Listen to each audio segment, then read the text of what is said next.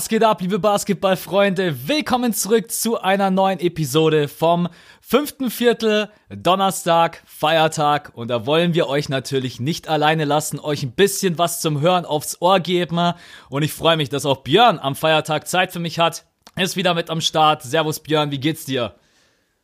Servus, was geht ab? Ja, gut geht's mir, bisschen erkältet, bisschen angeschlagen, aber das fünfte Viertel muss sein und vor allem, wir haben ja auch richtig krasse Resonanz bekommen von der Community. Also unsere Hörerzahlen sind auf jeden Fall wieder krass am Start, obwohl wir das gar nicht so erwartet haben. Jetzt, äh, weil unser Comeback ja auch ein bisschen vor dem eigentlichen Saisonstart stattfindet. Aber es sind eine Menge, Menge, Menge Leute von euch wieder am Start. Deshalb freuen wir uns doppelt. Und ja, ich weiß, wir haben eine geile Folge vorbereitet. Deshalb, ich, ich bin richtig heiß. Ich habe richtig Bock. Auf jeden Fall. Also die letzte Folge war ja schon sehr, sehr knackig. Habe ich mir auch selber noch mal ein bisschen angehört, was wir beide da so argumentativ äh, erzählt haben. Aber jetzt diese Folge ist auch wieder, ihr habt es vielleicht draußen schon am Titel gelesen, ne?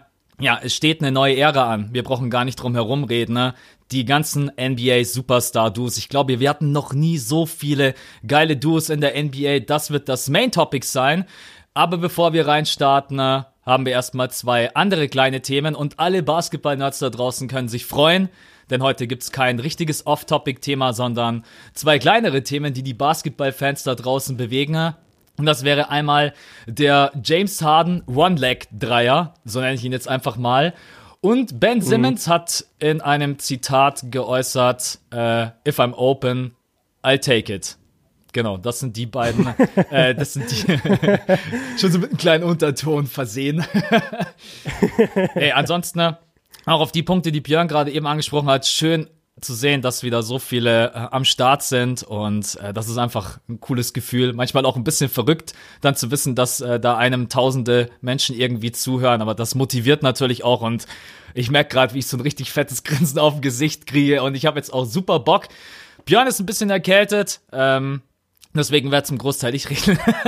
Nein, Spaß. äh, wir gucken einfach mal, wie es Björn geht. Ähm, wir haben kein Time Limit. Ich kann euch mal ganz kurz sagen, welche NBA-Duos wir jetzt mit reingenommen haben. Das ist einmal Kawhi Leonard und Paul George natürlich. LeBron James, Anthony Davis. Und dann Ben Simmons, Joel Embiid und Westbrook und James Harden und Luka Doncic und Porzingis. Das ist sowieso schon sehr, sehr viel. Und an die, die da draußen, die sich jetzt denken, hm, wo ist Kyrie Irving und Kevin Durant? Die haben wir jetzt absichtlich mal rausgelassen, weil KD hat ja bestätigt, dass er leider für die kommende Saison komplett ausfallen wird. Und deswegen, äh, ja, macht es vielleicht nicht so viel Sinn, dass wir da großartig drüber quatschen, wenn der Spieler gar nicht spielt. Ja, ich muss sagen, jetzt, wo wir so ein bisschen über die Hörer geredet haben, mich interessiert sowas immer voll und mich nervt es dann immer, wenn Podcast-Leute das nicht erwähnen in ihren, äh, in ihren Sendungen. Deshalb jetzt einfach mal Eier auf den Tisch. 7000 Hörer. So was geht denn ab? 7000 Hörer bei den letzten Folgen. Das ist einfach bärenstark. Äh, Grüße gehen raus an unsere beiden YouTube-Communities natürlich, wo natürlich eine Menge Hörer herkommen, aber auch so an die Basketball-Community, weil ich kriege immer wieder Nachrichten von Leuten, die sagen, ey, ich habe euren Podcast gehört, ich wusste gar nicht, dass ihr auch YouTube-Kanäle habt. Also dafür auf jeden Fall vielen, vielen Dank. Und wie gesagt, 7000, ey, das, das muss uns erstmal einer nachmachen. Das ist auf jeden Fall ein Statement. Was ich auch immer vergesse und bei anderen Podcasts höre, ich starte immer rein, ist mir gerade eben wieder aufgefallen, ich stelle mich eigentlich nie vor. Übrigens an alle da draußen, ich bin der, ich bin der, ja, es ist so, Stimmt. ich bin der Max. Nur so, falls irgendjemand komplett neu ja. zuhören sollte und mein Partner hier, Björn. Aber es ist tatsächlich so, du startest irgendwie rein voll euphorisch und finde ich immer cool bei den anderen Podcasts. Ich vergesse es jedes Mal, deswegen sei es einmal erwähnt. Äh, ich habe es extra mit. Wie wir eigentlich heißen, sei einmal erwähnt. Ja, komm, Max, jetzt lass die Leute nicht länger warten. Die wollen über James Harden One-Legged Dreier sprechen. Auf jeden Fall. Äh, ja, Social Media natürlich gerade eben wieder richtig on fire. Machen wir uns nichts vor, es sind noch zwei, drei Wochen, bis die NBA startet und du musst irgendwie deinen Content füllen und dann ist natürlich so ein James Harden, der jetzt auch übrigens im ersten Preseason-Game tatsächlich diesen Move ausgeführt hat. Ähm, ich kann das ehrlich gesagt schwer beschreiben. Man muss es sich einfach mal angucken, gibt es vielleicht einfach mal bei YouTube ein, wie er auf einem Fuß zur Seite steppt und dann diesen Wurf Flamingo-artig Katapult abschießt, katapultiert. Die Jungs draußen haben schon gelacht. Ich weiß nicht, ob sie gelacht haben, weil sie sich gedacht haben, jetzt bringt er diesen Move echt in einem Preseason-Game oder weil sie gelacht haben und sich gedacht haben, yo, wartet mal alle ab, wenn er dieses Ding trifft, dann wird die NBA in der nächsten Saison denken, James Harden hat mal wieder den Wurf revolutioniert. Ähm, aber bevor ich jetzt ausführe, was ich darüber denke, muss ich jetzt erstmal dich fragen, wo hast du den das erste Mal gesehen? Und was hast du dir das erste Mal gedacht? Hast du gedacht, was ist, was macht der da? Oder hast du das Gefühl, das kann ein effektiver Wurf sein? Was ist deine Meinung zu diesem Move? Ja, also ich habe ihn das erste Mal gesehen auf, auf Reddit. Ich weiß nicht mehr wo. Das ist ja wirklich das Coole mittlerweile in der Zeit, in der wir leben, dass du über die sozialen Medien gerade kurz bevor die Saison dann losgeht, so viele Trainingsvideos auch siehst und dabei einfach von irgendeinem Pickup-Game. Äh, ich glaube, das war sogar wieder in dieser, in dieser legendären Halle von Chris Brickley und da hat Harden den ein paar Mal ausgepackt und dann hieß es irgendwie New Signature Move from James Harden. Da habe ich ihn das erste Mal gesehen ähm, ja, du, du hast ihn schon richtig beschrieben. Also es ist ein Step zur Seite. Es ist nicht wirklich der Stepback, den er ja auch schon, ja, ich will, ich würde fast sagen, perfektioniert hat oder zumindest letztendlich zu seinem eigenen Trademark mittlerweile gemacht hat. Bei dem One-Legged, äh, bei dem One-Legged-Dreier ist es so, er steppt zur Seite und es wirkt fast so ein bisschen wie so ein, wie so ein spontaner Layup. Also so, so ein Move machst du eigentlich, wenn du, ja, wenn du in der Zone stehst und du willst den Big Man überraschen, dann, dann machst du halt nicht deine normale Layup-Bewegung, sondern du machst einfach nur einen Schritt, gehst direkt hoch und dadurch äh, versaust du es halt dem, dem Verteidiger. Dann, dann kann er halt, dann kann er halt den Sprung oder den Block nicht richtig antizipieren. Und ich glaube, genauso geht's ihm jetzt auch bei dem Dreier, dass er einfach seinen Dreier so unausrechenbar wie möglich machen will. Und deswegen hat er jetzt diese Variation mit dem einbeinigen Sprung ähm, eingeführt trotz dem, was ich jetzt alles gesagt habe und was eigentlich positiv für den Wurf wirkt, ich kann mir in keinster Weise vorstellen, dass das wirklich eine effektive Waffe irgendwann wird. Also alleine vom Bewegungsapparat her, er geht zur Seite. Das ist schon mal ein Off-Balance-Shot, einfach wenn wir ehrlich sind, so ein Step zur Seite. Du bist nicht 100%, wenn du dann nach oben gehst, gehst du nicht nur sozusagen straight nach oben, sondern du fällst ja auch ein Stück zur Seite. Das ist schon ein schwieriger Move. Ähm, nicht zu sagen, dass, dass James Harden den nicht kann, weil er ist einer der besten Shooter der, der Welt, die wir haben. Ähm, aber dann kommt noch hinzu, dass er nur auf einem Bein stattfindet. Das heißt, du hast noch eine Instabilität in diesem Wurf selber mit drin. Und da, das, das sind einfach zwei Faktoren, die mich so ein bisschen stutzig machen. Und ich kann mir nicht vorstellen, dass er den wirklich in einem hohen Maß treffen wird. Ich glaube aber, dass er ihn ins Repertoire packt, damit das Ganze einfach wie gesagt, unausrechenbarer wird. Also irgendwann werden die Verteidiger vor Harden stehen und die haben keinen Plan mehr, was sie machen sollen. Macht er jetzt einen Stepback, äh, lockt er mich ins Foul rein, zieht er doch am Korb vorbei. Wenn er zum Korb zieht, macht er dann den, das Alley-Oop-Anspiel auf Capella oder nimmt er den Floater. Also der ist mittlerweile offensiv so ja einfach nicht mehr auszurechnen, dass, dass es eigentlich fast schon eine Farce ist, dass er sich jetzt noch einen draufgepackt hat, der der es noch schwieriger macht. Ähm, aber auf deine eigentliche Frage, glaube ich, dass das ein effektiver Wurf wird, glaube ich nicht. Dafür ist der Schwierigkeitsgrad einfach zu hoch. Also zur Seite springen mit einem Bein von der Dreierlinie, ich glaube nicht, dass du das effektiv irgendwann unterbringst. Das widerspricht auch einfach jeder sauberen Wurftechnik. Also alle James Harden Fans, Sowieso. alle James Harden Fans da draußen und alle, die selber Basketball spielen, tut uns eingefallen und nimmt euch das nicht als Beispiel. Ich glaube, er probiert das auch einfach, weil James Harden ein unglaubliches Ballgefühl hat und überhaupt in dieser Bewegung die Möglichkeit hat, den Dreier zu treffen. Der normale offene Dreier ist ja für ihn mittlerweile, kann man schon fast sagen, in Kinderspiel. Was ich aber ganz interessant finde, den Punkt, den du angesprochen hast, er wird halt dadurch noch mal mehr unberechenbarer also noch unberechenbarer, als es sowieso schon ist.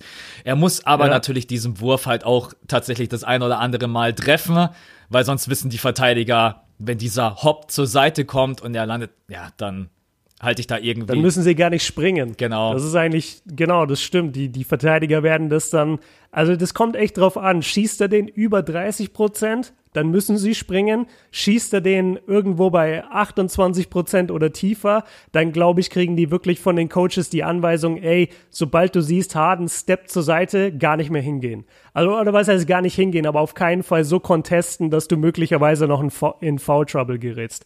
Ich habe auch ehrlich gesagt ein bisschen Sorge, weil wenn James Harden diesen Move ausführt und egal, in irgendeinem hitzigen Spiel, zweite Runde, Conference Finals oder wo auch immer, ein Verteidiger rutscht dann wirklich irgendwie ein bisschen zu nah an ihn ran und der Fuß landet unter seinem einzigen Fuß, auf dem er landet.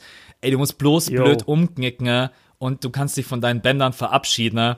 Ja, ich weiß nicht, wer von euch schon mal äh, alleine nur eine richtig krasse Bänderdehnung hatte. Das reicht schon, dass du Wochen ausfallen kannst, wenn es blöd läuft. Also gesundheitstechnisch und Risiko ist auch da und James Harden weiß einfach, er wird sehr, sehr eng verteidigt, weil du musst ihn eng verteidigen. Es ist unglaublich verrückt, was für high-contested Shots er mittlerweile trifft. Ich denke allerdings auch, dass, dass es zwar irgendwie ganz witzig ist und auch irgendwie unglaublich, dass er so ein Ding treffen kann, aber in der NBA selber und ich glaube, wenn es dann auch wirklich in der regulären Saison, glaube ich, werden wir ihn ein paar Mal sehen und wenn er ihn dann auch trifft, hat er sich natürlich, ja, die Themen in allen Social Media Kanälen oder ESPN oder wo auch immer gesichert, wenn er das erste Mal fällt in dem richtigen Spiel. Aber in der richtigen Serie wird das sicherlich nicht sein Klatsch-Shot sein, wo er sagt, jetzt äh, noch fünf Sekunden auf der Uhr, jetzt kommt da der One-Legged Dreier in your face. äh, und falls doch, dann ja, dann weiß ich auch nicht. Dann ist er einfach äh, mega verrückt. Sowieso schon verrückt. Offensiv ist er einfach eine absolute Maschine. Äh, aber ich bin gespannt. Ich freue mich. Aber da, da will ich kurz einhaken, was, was du nämlich sagst. Äh, das, das Krasse ist ja, dass eigentlich sein Stepback der ist ja schon nicht mehr zu verteidigen. Also der, der Einzige, der ihn letztes Jahr in irgendeiner Weise wirklich gechallenged hat, war dieser, ist es der Rookie von den, von den Timberwolves, dieser Okogi, der ihn geblockt hat beim Stepback. Ja. Und alle anderen äh, drawn ja entweder das Foul, also begehen das Foul, oder er schießt ihnen das Ding ins Gesicht. Also das, das ist halt krass, dass Harden ja eigentlich schon komplett unaufhaltsam letzte Saison war. Ich meine, der hat letzte Saison 36 Punkte im Schnitt gemacht, den konnte ja niemand stoppen. Und jetzt packt er sich praktisch die zweite Woche, äh, die zweite Waffe drauf.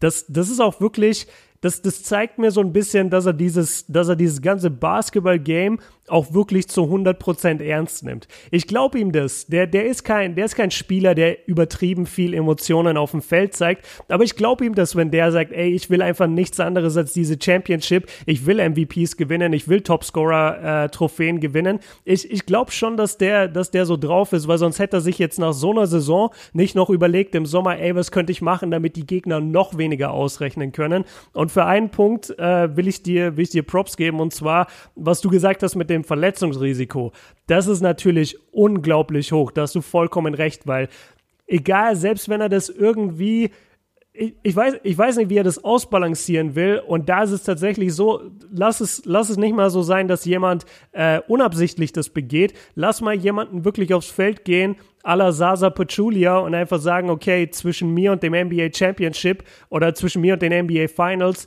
ähm, steht dieser James Harden. Ja gut, dann slide ich halt mal kurz unter seinen Fuß. Also das ist, das kann echt gefährlich werden auch. Das ist ein guter Punkt, den du da ansprichst. Ja, ich freue mich sowieso, weil wir sprechen jetzt zwar über James Harden, aber später ja auch noch mal in Kombination mit äh, Westbrook und dann yes. werden wir auch noch mal über seine Offensivpower äh, über seine Offensivpower sprechen. Was ich vorhin ganz vergessen habe, bei den Duos haben wir so ein kleines System für uns entwickelt, damit wir nicht komplett ausschweifen. Will ich einmal noch ganz kurz äh, für euch raushauen für die Struktur. Drei Fragen wird es zu jedem Duo geben. Und zwar, wer ist der jeweils bessere Spieler? Werden beide Spieler zusammen harmonieren und kann dieses Duo den Titel gewinnen. So, weil wir haben gesagt, sonst quatschen wir einfach drauf los und wissen bei schon dem ersten Duo ist der Podcast eine Stunde lang. Wissen wir mittlerweile, dass euch das nicht so stört, aber ich glaube, ein bisschen Struktur ist ganz gut.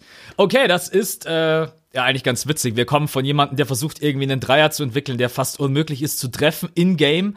Und dann haben wir jemanden, ne, der überhaupt erstmal anfängt. Für den ist es auch unmöglich, einen Dreier zu treffen in-game. ist eigentlich genau gleich. Tatsächlich ist immer noch schon der Stand, er hat keinen einzigen Dreier bisher getroffen. Das ist ähm, Ben Simmons. Äh, 0 von 7, glaube ich. 0 von 7 in seiner Karriere. Ja, und ich glaube, davon waren sechs irgendwie Halfcourt oder Fullcourt-Shots. Ja, ja, auf jeden Fall. Ja, es ist natürlich ein Riesenthema, der Wurf von Ben Simmons. Ich finde es ehrlich gesagt immer interessant, dass alle von dem Dreier reden, ne? Ähm, mir würde es schon mal reichen, wenn Ben Simmons anfängt, den Mitteldistanzwurf zu nehmen. Aber das Thema ist immer, ist immer der Dreier. Stimmt. Äh, das finde ich echt total faszinierend, wie auch die NBA sich in den letzten Jahren wieder verändert hat. Der Fokus auf den Drei-Punkte-Wurf ist so krass, dass alle, also bei Ben Simmons muss man ja ehrlich sein, mit seiner Wurfdynamik und auch seinem Gefühl und auch seiner, ja, echt unsauberen Wurfbewegung nach wie vor. Da gab es ja jetzt auch in der Offseason zahlreiche Social-Media-Clips und habe hab mich auch sehr viele erreicht, wo ich dann den Jungs immer gesagt habe, Äh, die Wurfbewegung ist ein bisschen besser, aber nach wie vor nicht sauber. Und ja, wir reden darüber, ob er den Dreier trifft. Ben Simmons, if I'm open, I'll take it. Das waren seine, seine Worte. Ich bin sehr, sehr gespannt, ob er das auch wirklich umsetzt, weil es ist ein Riesenfaktor für die 76ers. Ich habe gestern ein cooles Zitat auf Insta gelesen und zwar hat jemand ein Bild gepostet von dem Lineup und hat gefragt, wer kann diese 76ers stoppen und jemand hat unten drunter einfach ganz cool kommentiert, die Drei-Punkte-Linie. Musste ich sehr, sehr, musste ich äh, sehr, sehr schmunzeln. Es ist einfach ein großes Thema bei Philly, der Drei-Punkte-Wurf, weil auch im Beat in der letzten Saison, äh, müssen wir ganz ehrlich sein, das war einfach nichts, egal ob Pumpfake oder Wide Open. Mit Al Horford bekommt man jetzt noch jemanden, der diesen Wurf treffen kann, aber Ben Simmons natürlich da draußen äh, auf verlorenem Posten. Was hast du dir gedacht, als du dieses Zitat gelesen hast, diese Aussage? Ist es wirklich so wichtig, den Dreier zu nehmen oder wäre es einfach viel, viel wichtiger, mal diesen äh, Mitteldistanzwurf überhaupt erstmal auf den Schirm zu kriegen? Ähm, ich bin gespannt auf deine Meinung, was diese Aussage betrifft. Ja, erstmal muss ich mich kurz korrigieren. Ich habe gerade gesagt, er ist 0 von 7 in seiner Karriere, er ist äh, 0 von 17 er hat elf in seiner Rookie-Saison geworfen und sechs jetzt in der letzten Saison. Aber wie du schon sagst, also ich, ich glaube, ich erinnere mich nur an einen einzigen, wo er wirklich mal den Dreier genommen hat. Relativ spät in der Saison war das, als, als sie ihn komplett offen gelassen haben. Aber ich meine, er wird ja in jedem Spiel nicht verteidigt an der Dreierlinie, also ist eigentlich egal. Ja, was, was halte ich von dem Statement? Also erstmal ist an dem Statement nichts verwerflich. Ich meine, was soll er, was soll er anderes sagen? Also er wird ja kaum sagen, ja, ähm, also wenn ich offen bin, nee, dann traue ich mich immer noch nicht, weil mein Wurf ist ist immer noch nicht ready. Das kann er ja nicht machen, vor allem nicht äh, jetzt beim Media Day und wo alle so ein bisschen gehypt sind. Und die Sixers sind nach wie vor mein, mein Favorit im Osten. Also die, die sind einfach ein bärenstarkes Team. Zu seinem Wurf, ey, du hast erstmal vollkommen recht. Das, das habe ich wirklich zu selten gehört und war gerade selber ein bisschen überrascht, dass ich das gar nicht so auf dem Schirm hatte. Also Ben Simmons ist ja auch eine Katastrophe, schon wenn du ihn außerhalb der Zone hinstellst. Der kann ja gar nichts. Also I'm sorry, auch, auch Floater und all diese Dinge. Der, der Junge hat einfach kein, Gefühl für seinen Wurf und das, und das fängt bei der, das fängt bei der Positionierung seiner Füße an, die meistens entweder zu eng stehen oder der falsche Fuß steht vorne. Dann ist es so, dass wenn er hochgeht, dass da immer so ein kleiner Break ist, also das Momentum, was aus den Beinen ähm, eigentlich nach oben gehen sollte, bis ins Handgelenk. Da, da ist so ein stockender Moment, wo dann praktisch die, die Kraft aus den Beinen wieder komplett weg ist. Das sieht man auch bei seinen Freiwürfen gut. Der, der wirft seine Freiwürfe fast mit, fast mit durchgestreckten Beinen. Also da, da kommt so gut wie überhaupt nichts ähm, aus den Beinen eben. Und dann, wenn ich mir jetzt überlege, äh, wenn er, wenn er diese Floater nimmt, da ist er auch immer komplett off balance. Also der, der hat überhaupt keine, keine ordentliche Balance für seinen Wurf. Und das letzte ist noch, dass seine, seine Stellung der Arme sieht immer so aus, als müsste er eigentlich mit dem anderen Arm werfen. Das war ja auch in den letzten Saisons immer wieder Thema so, ey, warum wirft er eigentlich mit der einen Hand, wenn es doch genauso aussieht, dass er eigentlich mit der rechten Hand werfen müsste. Also sei, sein, sein Wurfverhalten und das von Michael Fultz ist wirklich sehr, sehr merkwürdig. Die sollen sich mal alle ein Beispiel an Lonzo Ball nehmen, der jetzt scheinbar, äh, zumindest wenn man den neuesten Clips trau trauen darf, ähm, einen ganz ordentlichen Wurf hat und seine strange und hässliche Wurfbewegung wirklich verbessert hat aus seiner Rookie-Saison. Ähm, ja, long story short, viel erklärt jetzt, was denke ich, was passiert in der nächsten Saison. Ich glaube nicht besonders viel. Ich kann mir nicht vorstellen, es ist immer so ein Riesenunterschied, ob du in einem Pickup-Game ein paar geile Highlights hast oder ob du in einem NBA-Game und in NBA-Speed da wirklich Würfe nimmst zum einen und die auch konsequent triffst. Also da, da reden wir einfach von einem ganz anderen Level von Belastung. Wir reden von einer anderen Crowd, äh, von einer anderen Atmosphäre. 20.000 Leute gucken dir zu. Der, der Hintergrund hinter dem Korb sieht ganz anders aus, als wenn du in der Halle gegen irgendwie fünf Leute spielst. Also das, das ist so ein Riesenunterschied, dass man diese Social Media Clips gar nicht jetzt so für voll nehmen kann, finde ich. Ich denke, er wird mehr nehmen. Ich glaube aber nicht besonders viel. Also wenn er in der nächsten Saison irgendwie 40 Dreierversuche hat, also das wäre pro Spiel ein, ein halber, also jedes zweite Spiel ein Dreier, dann wäre ich schon positiv überrascht. Ähm, der Typ wird in der nächsten Saison kein Shooter sein. I'm sorry. Also in keinster Weise. Ich, ich wüsste nicht, wie, wie die Wandlung funktionieren soll. Vor allem, selbst wenn du dir die neuen Clips anguckst, sie sehen ein bisschen besser aus, aber das ist immer noch kein ordentlicher Wurf. Und vor allem kein Wurf, den du in einem NBA-Game loswirst. Also ich sag 40 Dreier Tops, also Versuche und davon vielleicht getroffen, weiß ich nicht, 10 So, das wäre schon ein Fortschritt. Ich bin auch, äh, ich bin echt gespannt. Das Hauptproblem ist wirklich, äh, beim Sprung nach oben dreht er seine Achse in der Luft. Also das genau. ist das, was du angesprochen hast, mit man denkt eigentlich, äh, er wirft mit rechts und wirft dann mit links. Äh, und auch die anderen Punkte, die du angesprochen hast, von äh, Chicken Elbow bis falsche äh, Fingerstellung am Ball und so weiter und so fort. Ähm, ja, ich würde mir wünschen, dass es sie. Ich würde mir wünschen, dass das. Ich warte ganz kurz von einem Sixers-Fan. Ich liebe das, wenn so jemand äh, Fan ist von einem Team und es geht irgendwie um einen Spieler, der einfach wirklich irgendwas nicht kann und dann sagt derjenige immer so, ja, ja. ja äh, so, man, man sucht nach Argumenten, dass der Spieler doch werfen kann, aber man findet sie einfach nicht. Nein, das, äh, ich glaube auch nicht, dass er diesen Dreier hochprozentig treffen kann. Ich glaube allerdings, es ist tatsächlich wichtig, dass er anfängt, ihn zu nehmen, weil Basketball ist wie eigentlich fast wie jeder andere Ballsport äh, auch ein Rhythmusspiel. Und vielleicht kommt er mhm. irgendwann so ein bisschen da rein, dass er zumindest irgendwie zwischendurch mal einen trifft. Es geht ja nicht darum, dass er ein Dreier-Shooter wird, sondern dass einfach die Verteidiger, die tief absinken und Embiid, Horford, Harris das Leben dann einfach schwer machen können, weil sie wissen, hey, Ben Simmons da draußen ist überhaupt keine Gefahr, ich kann tief absinken. Das ist ja das eigentliche Hauptproblem. Man braucht nicht zwingend das Shooting von Ben Simmons, aber man bräuchte das Spacing und dann wäre es, glaube ich, ganz gut, wenn er ihn zwischendurch nimmt. Natürlich muss er ihn auch treffen. Wenn er jetzt natürlich irgendwie in den ersten, äh, keine Ahnung, zehn Spielen 30 Dreier nimmt, also drei pro Spiel und trifft davon keinen einzigen, dann äh, ja. bleib, bleiben die Verteidiger einfach am Zonenrand stehen und denken sich, ja, mach mal da draußen, ne? Das ist mir ja völlig egal.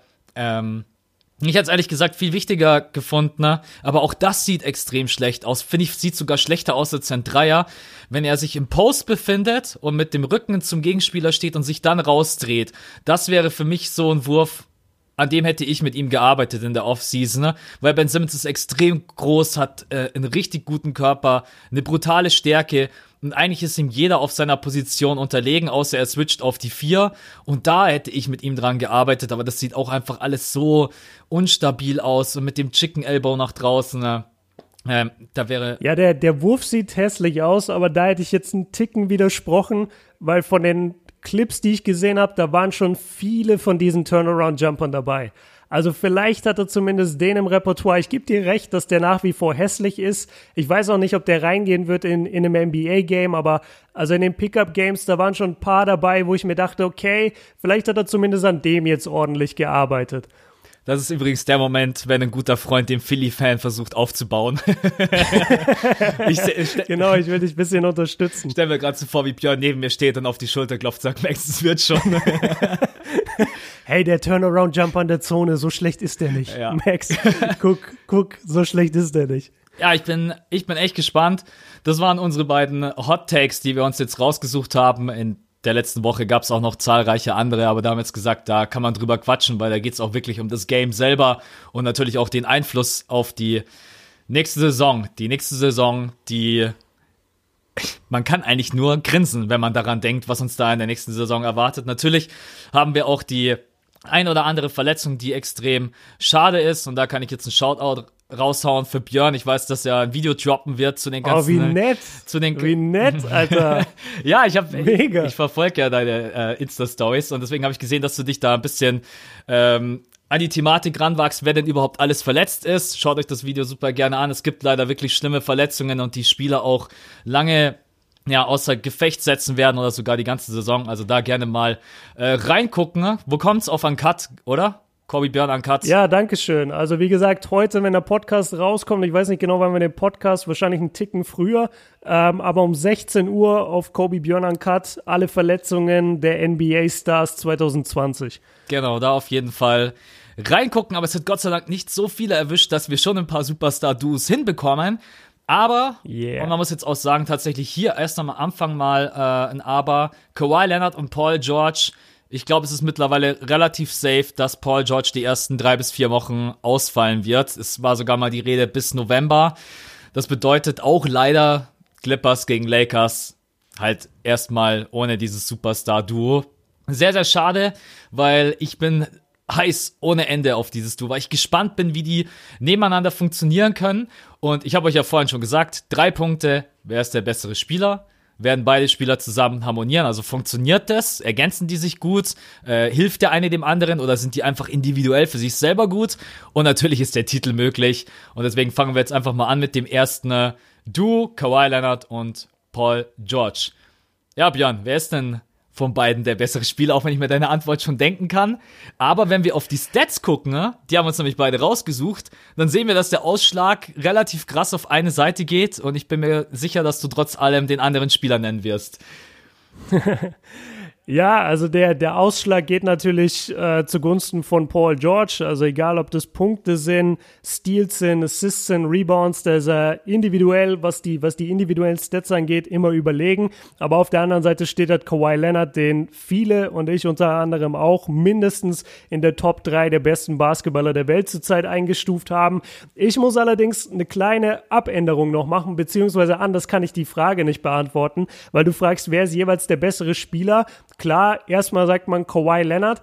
Auf der anderen Seite, ich kann mir nicht vorstellen, dass Kawhi, also ich denke, er wird es genauso machen wie in der letzten Saison und das zeigen ja auch seine Stats, dass er in der Saison selber mal ein Spiel aussetzt, mal ein Spiel nicht so viel scored, mal sich darauf fokussiert, mal einfach nur ein bisschen mitläuft, um, um, sei, um die Fitness halt drin zu haben. Und Paul George ist für mich nach wie vor ein Regular Season Player. Also das ist immer noch jemand, der auch in der Regular Season beweisen will, dass er zu den Besten der Welt gehört. Kawhi ist nicht so und deswegen würde ich sagen, in der, in der Regular Season wird Paul George die bessere Saison haben und äh, allgemein der bessere Spieler sein. Aber wenn es dann in die Postseason geht, dann ist der Go-To-Guy bei den Clippers natürlich klar Kawhi Leonard und dann ist er natürlich auch wieder einer der besten, wenn nicht sogar der beste Spieler der Welt. Finde ich einen guten Punkt. Ja, kannst du auch gerne abändern. Also können wir auch bei den anderen Duos drüber quatschen. Auch gerne über die. Bl müssen wir. Auch gerne. Müssen wir wirklich. Äh, auch natürlich gerne über die Playoffs, die natürlich, äh, ich glaube, ja, bei den Duos, die wir so rausgepickt haben, ja, bei Luka Doncic und Porzingis können wir mal gucken, ob sie die Playoffs packen. Können wir auch ganz kurz drüber quatschen. Aber ja. machen wir ja sowieso beim Punkt Titel möglich. Finde ich einen ich glaube einfach, dass Kawhi Leonard ein extrem cleverer Spieler ist und ganz genau weiß, okay, ich habe jetzt die letzten drei Spiele sehr, sehr viel Vollgas gegeben. Ich muss jetzt mal ein bisschen Pause machen. Das muss nicht unbedingt Load Management sein, dass er dann draußen bleibt, sondern dass er einfach, ja, sein Spiel anders gestaltet und auch ein bisschen chillt auf dem Feld, was nicht heißt, dass er dann irgendwie schlechte Defense spielt, aber er hat dann einfach einen anderen Spielrhythmus. Und Paul George, wie du gesagt hast, ist eigentlich jemand, der schon, der genießt das, in der Regular Season Vollgas zu geben und zu sagen, hey, hier Highlight Play, hier der Dunk, Windmill, whatever.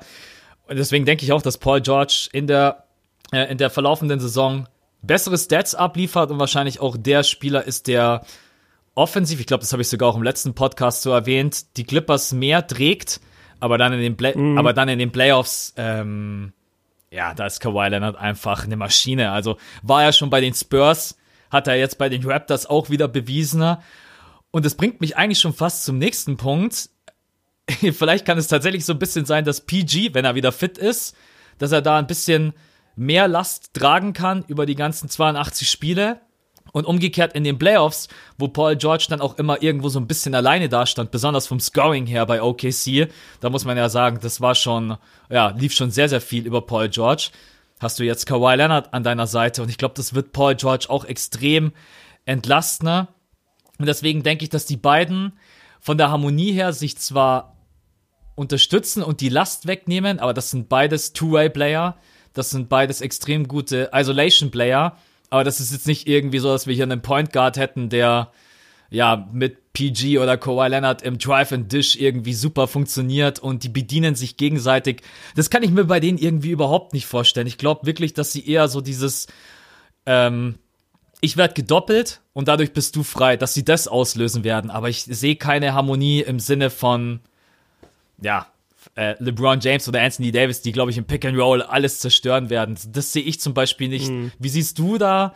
Siehst du sie auch beide als individuell mega krass und dass sie sich die Last nehmen werden? Oder sagst du, hey, da können sie sich schon irgendwo ergänzen und harmonieren mega? Ja, es, es, sind halt beides, es sind halt beides sehr, sehr gute ISO-Player, also Isolation-Spieler und deswegen werden die das natürlich auch ausnutzen und dementsprechend, ja, kannst du nicht erwarten, dass sie jetzt ein Pick and Roll laufen wie LeBron und Anthony Davis, weil das bringt ja auch nicht viel. Also beide werden halt äh, von, von guten Verteidigern höchstwahrscheinlich verteidigt. Die, die Größe wird jetzt nicht groß äh, den, den Ausschlag geben. Also es ist jetzt nicht so, dass Paul George irgendwie von jemandem verteidigt wird, der 2,15 Meter ist und Kawhi von jemandem, der 2 zwei Meter ist. Also die, die gehen ja gar nicht ins Pick and Roll. Kick and Drive möglicherweise, sie sind aber beide auch keine guten oder wobei ich das gar nicht genau weiß, aber ich, ich habe einfach nicht wirklich die Bilder gerade vor Augen. Äh, Catch and Shoot Player, weiß ich nicht, wie gut sie da beide sind, aber das mal alles zurückgestellt. Sorry, da, da geht kurz dann die Erkältung durch.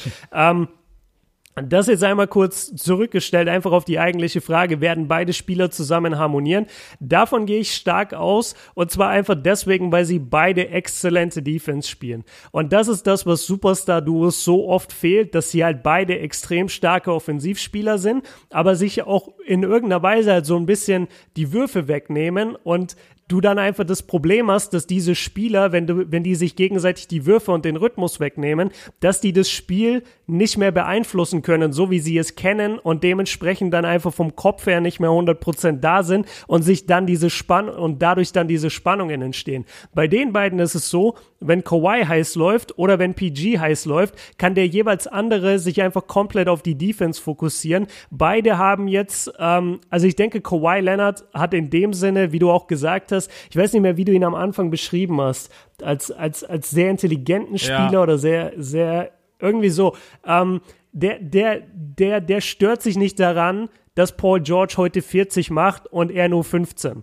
Für den zählt nur der W, für den zählt nur der Sieg. Und da ist es für ihn vollkommen okay, dass wenn es bei, bei ihm gerade nicht läuft oder wenn es bei Paul George super läuft, dass er einfach sagt, ja gut, dann score du und ich gehe hier schön in die Defense. Und umgekehrt ist es so, dass ich schon das Gefühl habe, dass Paul George halt die Nummer zwei ist in diesem Team. Und dass Kawhi klar der beste Spieler ist und jeder weiß auch, wenn Kawhi den Ball will, dann bekommt er ihn und Paul George muss zurückstecken. Und dann ist es auch bei ihm der Fall, dass wenn das vorkommt, dass er zurückstecken muss, weil es bei Kawhi einfach super läuft, dann weiß er auch, okay, aber ich bin trotzdem hier möglicherweise sogar der beste Verteidiger jetzt auf dem Feld, dann lass mich hier meinen Impact sitzen, ersetzen. Also von der Harmonie zwei Two-Way-Player, Bess besser ergänzen kannst du dich gar nicht. Du, du kannst die beiden gegeneinander auswechseln, du kannst sie zusammen auf dem Feld haben.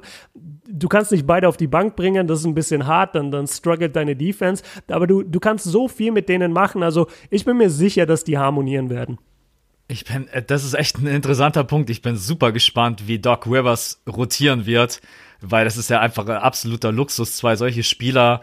Im Endeffekt könntest du wirklich so rotieren, dass immer einer von beiden auf dem Feld ist und dass sie eine ja. gewisse Anzahl von Minuten sich überschneiden und in den Playoffs kannst du das natürlich dann äh, flexibel nach oben schrauben. Ich glaube auch, dass die beiden sehr, sehr viel im Fast Break machen werden, weil äh, sowohl Paul George als auch Kawhi Leonard sind beides unglaubliche Stilmaschinen mit 2,2 mhm. Steals und 1,8 Steals. Äh, wobei Kawhi oh. Leonard ja. Und, und dann hast du noch Beverly auf der 1, der auch noch alles stiehlt. Das ist Boah, das wird so, das wird so Spaß machen, dieses Team zu sehen. Ja, das bringt uns eigentlich auch gleich zu dem Punkt, ob der Titel möglich ist. Ich finde Beverly, äh, Beverly macht's eigentlich dann richtig schlimm, weil wenn du dir vorstellst, einfach Beverly und Paul George und Kawhi Leonard am Perimeter dann äh, sehe ich irgendwie schon diese ganzen, immer diese Heul-Smileys bei gegnerischen Teams. ja, das, das, liegt einfach auch an der Intensität, wie sie verteidigen, natürlich auch stellenweise an den elitären Maßen, die sie haben, also vom Wingspan bis zur Größe. PG ist jetzt auch ein Small Forward mit zwei Meter und sechs, also das ist einfach Elite. Ja. Das wird richtig, richtig heavy. Das Einzige, was ich sehe bei den Clippers, wo ich gespannt bin, Pick and Roll, wie das funktioniert. Also das muss man dann natürlich gucken, dass man das irgendwie trotz allem gestemmt bekommt, weil nur draußen über die Isolation äh, zu kommen. Ähm, aber da bin ich einfach extrem gespannt, wie sie das lösen, auch mit den Shootern, die sie haben. Ist der Titel möglich? Das ist eigentlich eine total bescheuerte Frage, weil letztendlich, also das wäre, glaube ich, das echt das Einzige, wenn jemand da sagt nein, dann würde ich mir irgendwie denken, äh, okay, jetzt bin ich auf deine Argumente gespannt. Äh, aber vielleicht sagst du ja auch, sie, sie sind nicht der absolute Top-Favorit. Oder sind sie der absolute Top-Favorit? Ähm, das ist schwer zu sagen, ob sie der absolute Top-Favorit sind, weil die Problematik, also defensiv sind sie ein Powerhouse. Ich habe sie auch gestern, nee, in, de, in, dem Video heute, genau, weil ich da auch über Paul George geredet habe, über seine Verletzung. Und da habe ich auch gesagt, also defensiv erinnern die mich so an die 2004er Pistons. Die sind, die sind so eklig zu spielen einfach. Das sind so harte Hunde, äh, um jetzt mal hier den, den, äh, den, den Wortschatz von meinem Dad auszupacken. das, das würde halt, das würde halt kein, kein Team wird gerne gegen so eine Mannschaft spielen. Und wenn du vor allem wirklich so drei Pitbulls alleine, allein auf dem Flügel schon hast und dann hast du noch Montrezl Harrell und jetzt vergesse ich gerade, wer, wer der Vierer sein wird. Äh, ja, kommt drauf. Ist egal. Kommt drauf an, wie alle, sie Alleine. Also kann natürlich genau, auch sein, dass sie Paul George auf die vier packen. Da bin ich übrigens auch gespannt, ob sie das mal, äh, ob sie das mal zwischendurch machen oder spielen sie mit PG auf der 2 und Kawhi Leonard auf der 3. Also da sind schon so ein paar Fragezeichen dahinter.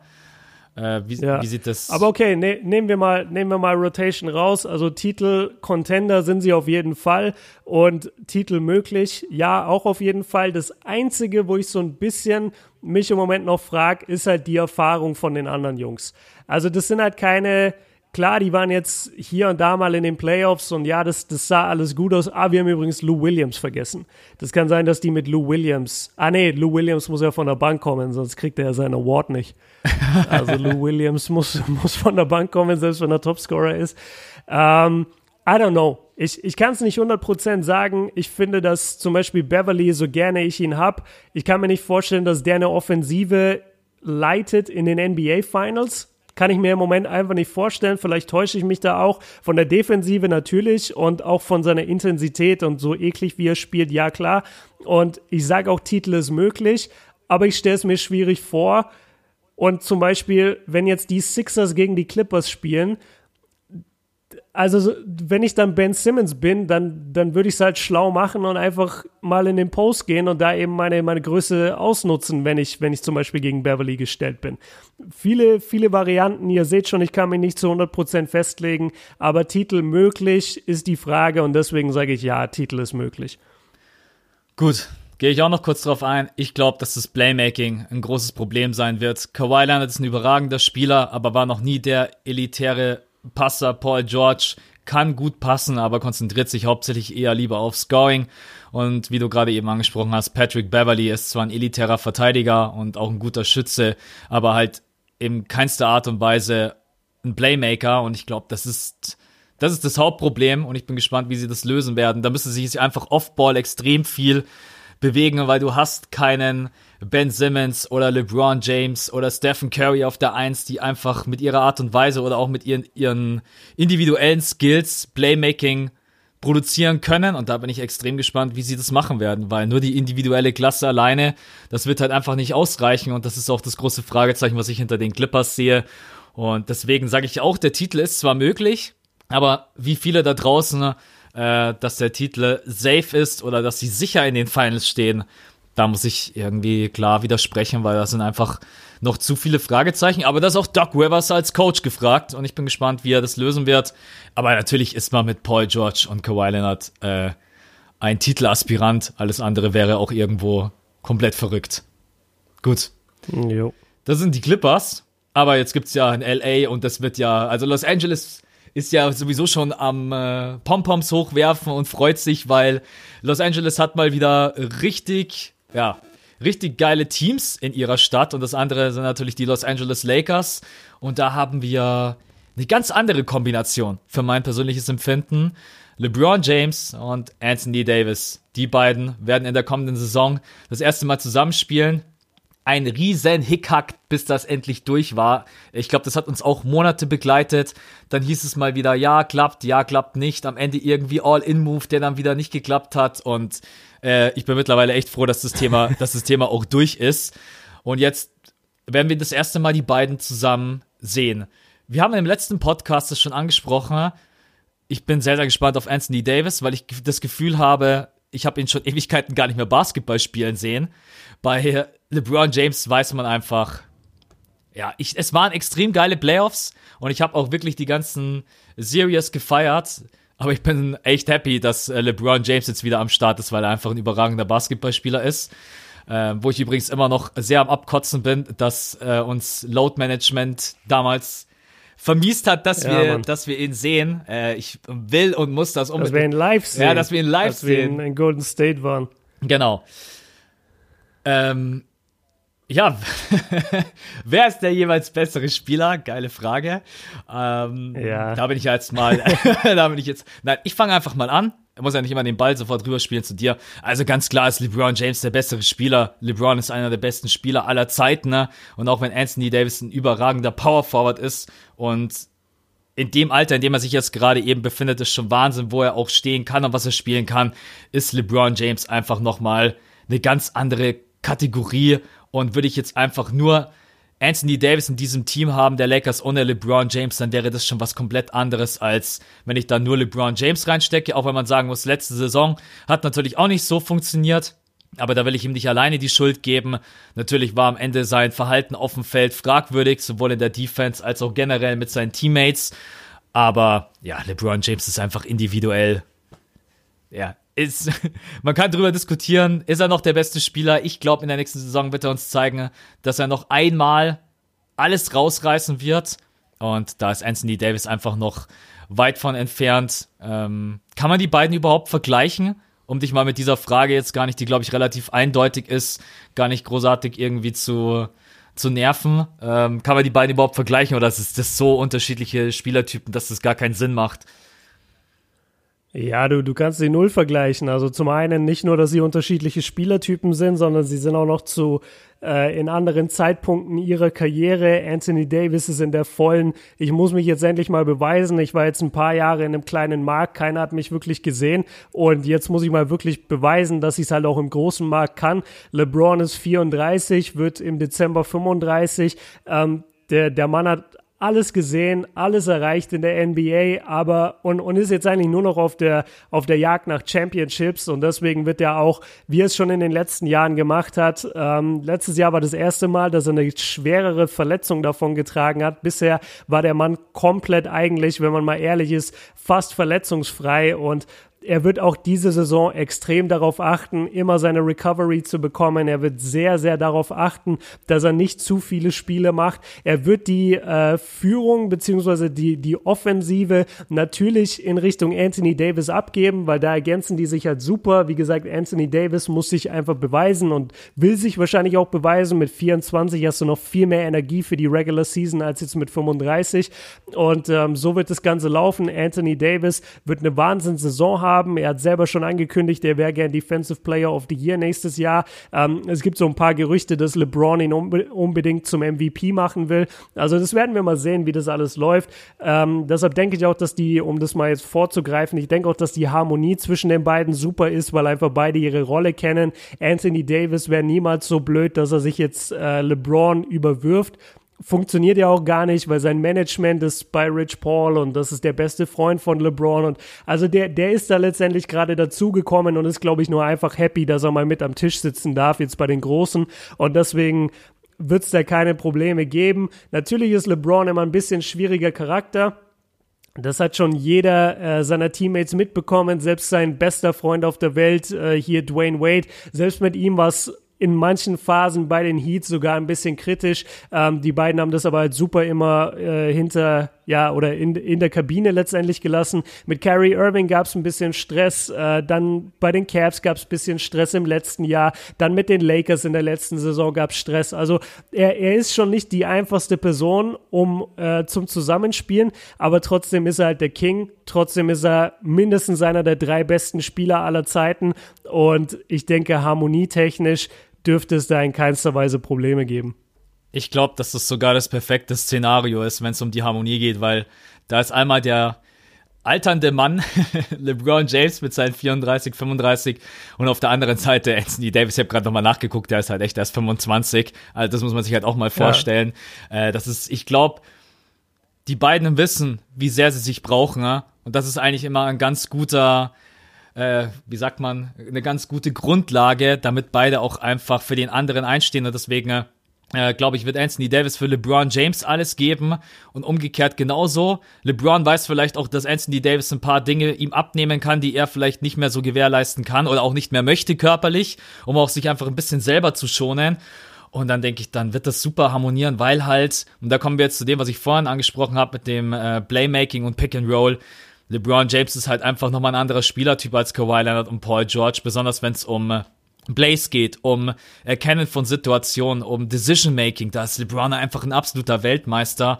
Und Anthony Davis ist ein Schrank, der kann sich ans Perimeter hinstellen. Dann denkst du, du läufst erstmal gegen eine Wand und dann musst du dich auch noch entscheiden, okay, zieht der jetzt rein, Pick and Roll. Da muss ich irgendwie versuchen, den alley zu verteidigen. Oder er kann auch draußen im Pick and Pop stehen bleiben und den Dreier nehmen. Äh, da muss jeder selber für sich entscheiden, ob ihm die, äh, ich glaube 33 Prozent hatte das letzte Mal geschossen, from deep ob ihm die reichen, gefährlich genug ist es auf jeden Fall, dass man es verteidigen muss. Und ansonsten, ne, ja, Anthony Davis kann im Post spielen, Low Post, High Post, hat eben diese Fähigkeiten, die in Ben Simmons eben nicht hat, auch per Hookshot, Floater, Fadeaway mal die Dinger reinzumachen. Und also ich glaube, dass das absolut eine tödliche Kombination wird und zu verteidigen ganz, ganz schwierig, weil wir dürfen nicht vergessen, ne, dass dann immer noch die Möglichkeit besteht, LeBron James ja auch per Drive reinziehen kann. Und auch wenn er 35 ist, der über Bulldozert dich halt trotzdem immer noch, wenn du jetzt nicht gerade in Kawhi Leonard bist. Ja, klar. Und das ist schon ja. alleine körperlich diese Voraussetzung, die die beiden mitbringen, wird heftig.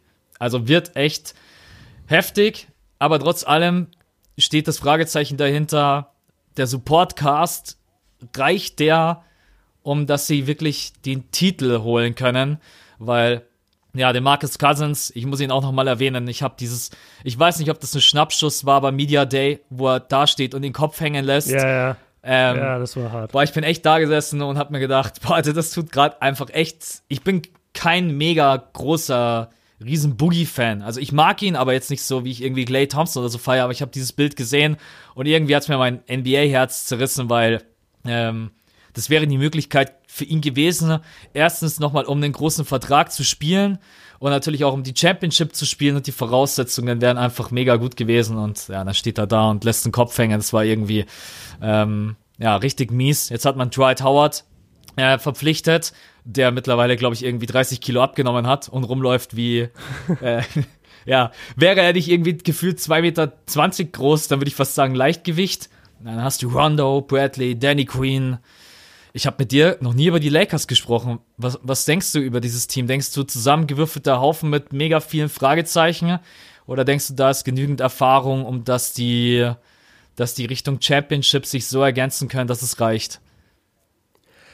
Ja, also wenn du dir anguckst, LeBron ist irgendwie äh, über eine bestimmte Strecke achtmal in Folge in die Finals gegangen. Und wenn du dir da anguckst, was für Teams das manchmal waren, vor allem das letzte bei den Cavaliers, da kannst du eigentlich alleine von, von seiner Qualität her davon ausgehen, dass er das halt letztendlich wieder höchstwahrscheinlich hinbekommt. Äh, klar, man ist jetzt in der Western Conference, aber man hat halt jetzt auch Anthony Davis mit am Start. Und wenn man jetzt mal über den Supporting Cast spricht, ja, äh, also ich bin nach wie vor, ich, ich setze auch immer auch wenn du nicht unbedingt der geskillteste Typ mehr bist oder man weiß, du bist schon weit hinter deinen Prime-Jahren, solange du ein erfahrener Typ bist, wo ich weiß, aus den Playoffs, da lieferst du ab, habe ich kein Problem damit, dass so jemand mit im Kader ist. Und wenn ich mir angucke, so die, die Playoff- und Finals-Erfahrung sogar in dem Team ist halt unglaublich. Also LeBron matcht natürlich keiner. Danny Green war ein paar Mal in den Finals, super Verteidiger. Ähm, Javel, Javel McGee war ein paar Mal in den Finals. Quinn Cook war sogar in den Finals. Rajon Rondo war in den Finals. Dwight Howard war in den Finals. Also das ist ein Finals- ähm, ja, erfahrenes Team. Dazu sind ein paar gute Verteidiger drin. Ähm, Rondo, ich setze nach wie vor darauf, dass er in den Playoffs abliefern kann. Ich glaube, außerhalb der Playoffs müssen wir uns nicht groß auf ihn konzentrieren. Aber in den Playoffs wird er ein krasser Typ sein, wie, wie die Jahre davor auch. Ähm, also, I don't know. Ich, ich würde sagen, die Lakers sind schon auf einem ziemlich, ziemlich guten Weg. Und es ist wirklich ein Kopf-an-Kopf-Rennen auch mit den Clippers. Und wenn ich mir die offensiven Waffen anschaue, dann sind die Lakers da auf jeden Fall auch überlegen. Und vor allem, was halt bei den, was halt bei den äh, Lakers so geil ist, dadurch, dass Anthony Davis halt ja klar, man kann jetzt argumentieren, ja, LeBron hat in den letzten Jahren auch viel die vier gespielt. Verstehe ich. Aber wenn LeBron die vier spielt, dann spielt er sie halt komplett anders als Anthony Davis. Also die beiden sind schon von, von ihrem Skill und was sie auf dem Feld zeigen, sind sie natürlich komplett unterschiedliche Basketballspieler. Und verteidige mal zwei ja, was sind die? Sagen wir Top, sagen wir einfach Top 10, ich weiß nicht mehr, wo, sie, wo wir sie gerankt haben, vielleicht waren sie auch Top 7 oder Top 6 Spieler der NBA zusammen auf einem Feld und die spielen auch noch unterschiedliche Positionen und einer davon ist auch noch ein absoluter Defensivspezialist in Anthony Davis. Ich wüsste nicht, warum die Lakers nicht in die Finals gehen sollten. Also das ist einfach, das ist ein geiles Team. Alleine dieser erste Satz, den du gesagt hast, schau dir an, welch, mit welchen Teams LeBron James die letzten Jahre in die Finals gegangen ist. Dann musst du, ist ja so. dann musst du eigentlich mit dem Team schon sagen, äh, es wird ein Selbstläufer. Wird's, wird's natürlich nicht. ja, 82-0. äh, ich, ja, das wird auch ganz interessant zu sein, weil, boah, die Seeds zu tippen, ey, das, das ist so schwierig. Also wenn er auf der 1 landet, 2, 3 und 4. Und ich glaube, wir werden in der nächsten, in den nächsten Playoffs in der ersten Runde ein paar Partien sehen, wo wir denken, äh, möglicherweise, das könnten eigentlich auch die Conference Finals sein. Kai, ja. Kyle Kusma haben sie auch noch. Bin ich äh, sehr, sehr gespannt, wie sie den integrieren. Das ist auch so ein bisschen ein Fragezeichen. Das hängt aber auch, glaube ich, äh, davon ab, ähm, rotiert man Anthony Davis doch zwischendurch auf die 5, spielt LeBron James auf der 1 äh, das ist eigentlich irgendwie das Interessanteste. Du siehst so den kompletten Kader und musst aber trotzdem warten auf das erste Spiel oder auf die ersten Spiele, um zu sehen, um das wirklich zu beurteilen, wie die dann überhaupt spielen. Letztendlich aber, um die Frage zu beantworten, LeBron James alleine reicht, dass der Titel möglich ist. Und dann nimmst du noch einen Anthony Davis mit dazu und die ganze Playoff-Erfahrung. Und das wird mir ehrlich gesagt in vielen Artikeln, in vielen anderen Podcasts oder Videos, die ich sehe, diese Playoff-Erfahrung, die wird mir viel zu wenig betont. Natürlich ist Rondo ja. kein elitärer Verteidiger mehr. Und natürlich spielt Rondo mittlerweile, wenn es um die Turnover-Ratio geht, nicht mehr diese Plays, die er früher mal gespielt hat, die Pässe. Aber einfach diese Erfahrung, genau von Danny Queen, auch wenn ich sagen muss, da hat ein paar echte Böcke drin gehabt jetzt in den letzten Finals. Aber ja, trotz allem ja. ist das natürlich auch ein extrem guter Verteidiger. Und wir haben vorhin über die Defense der Clippers geschwärmt. Wenn ein LeBron James mal verteidigen möchte und ein Anthony Davis und ein Danny Green und dann kann auch hier eine elitäre Verteidigung auf dem Feld stehen, wenn sie alle wollen und Avery möchten. Avery ne? Bradley auch. Ja, auch. Also von dem her, ja. ähm, ich stelle mir gerade vor, Clippers gegen die Lakers, Conference Finals ist, Alter. Boah, das, boah, das ist ja alles vorbei. Ich glaube, da zieht ESPN, äh, die machen einfach ein Studio im Staples Center auch. auf und gehen gar nicht mehr weg. Ja. Die machen 24 Stunden Livestream. Ja. Ja, das wäre, ja, Alter, mein Grinsen, wenn ich, wenn ich an die nächste Saison denke, oh, noch 19 Tage, Leute, dann ist es endlich wieder soweit. ähm, gut. Nächstes Duo. Nächstes Duo. Und über einen haben wir vorhin schon ein bisschen gesprochen und über den anderen sprechen wir jetzt. Ben Simmons und Joel Embiid. Manche stellen ihre Freundschaften auf die Probe, indem sie Mario Kart zocken, andere indem sie FIFA zocken. Bei Björn und mir ist es die Frage, wer ist der bessere Spieler, Ben Simmons oder Joel Embiid? Unser Test. Ich dachte jetzt, ey, wo will er damit hin? So haben Joel Embiid und Ben Simmons irgendwie Playsy gegeneinander gespielt. Ja. Ich dachte mir jetzt, was ist das für eine komische Überleitung? Die Überleitung hast du nicht gesehen, gell? Die ist eigentlich, ich finde, ich feiere die Überleitung. Nee, die, ist, die ist geil. Ja. Also, tatsächlich, wir hatten das, glaube ich, schon mal als Topic ähm, so in die Richtung. Da ging es, glaube ich, vielleicht ein bisschen mehr, wer der Spieler mit einer besseren Zukunft ist oder we mit welchem Spieler möchte ich eher eine Franchise aufbauen. So einen Podcast in die Richtung hatten wir schon mal. Aber jetzt wirklich einfach mal die ehrliche Frage von deinem Gefühl.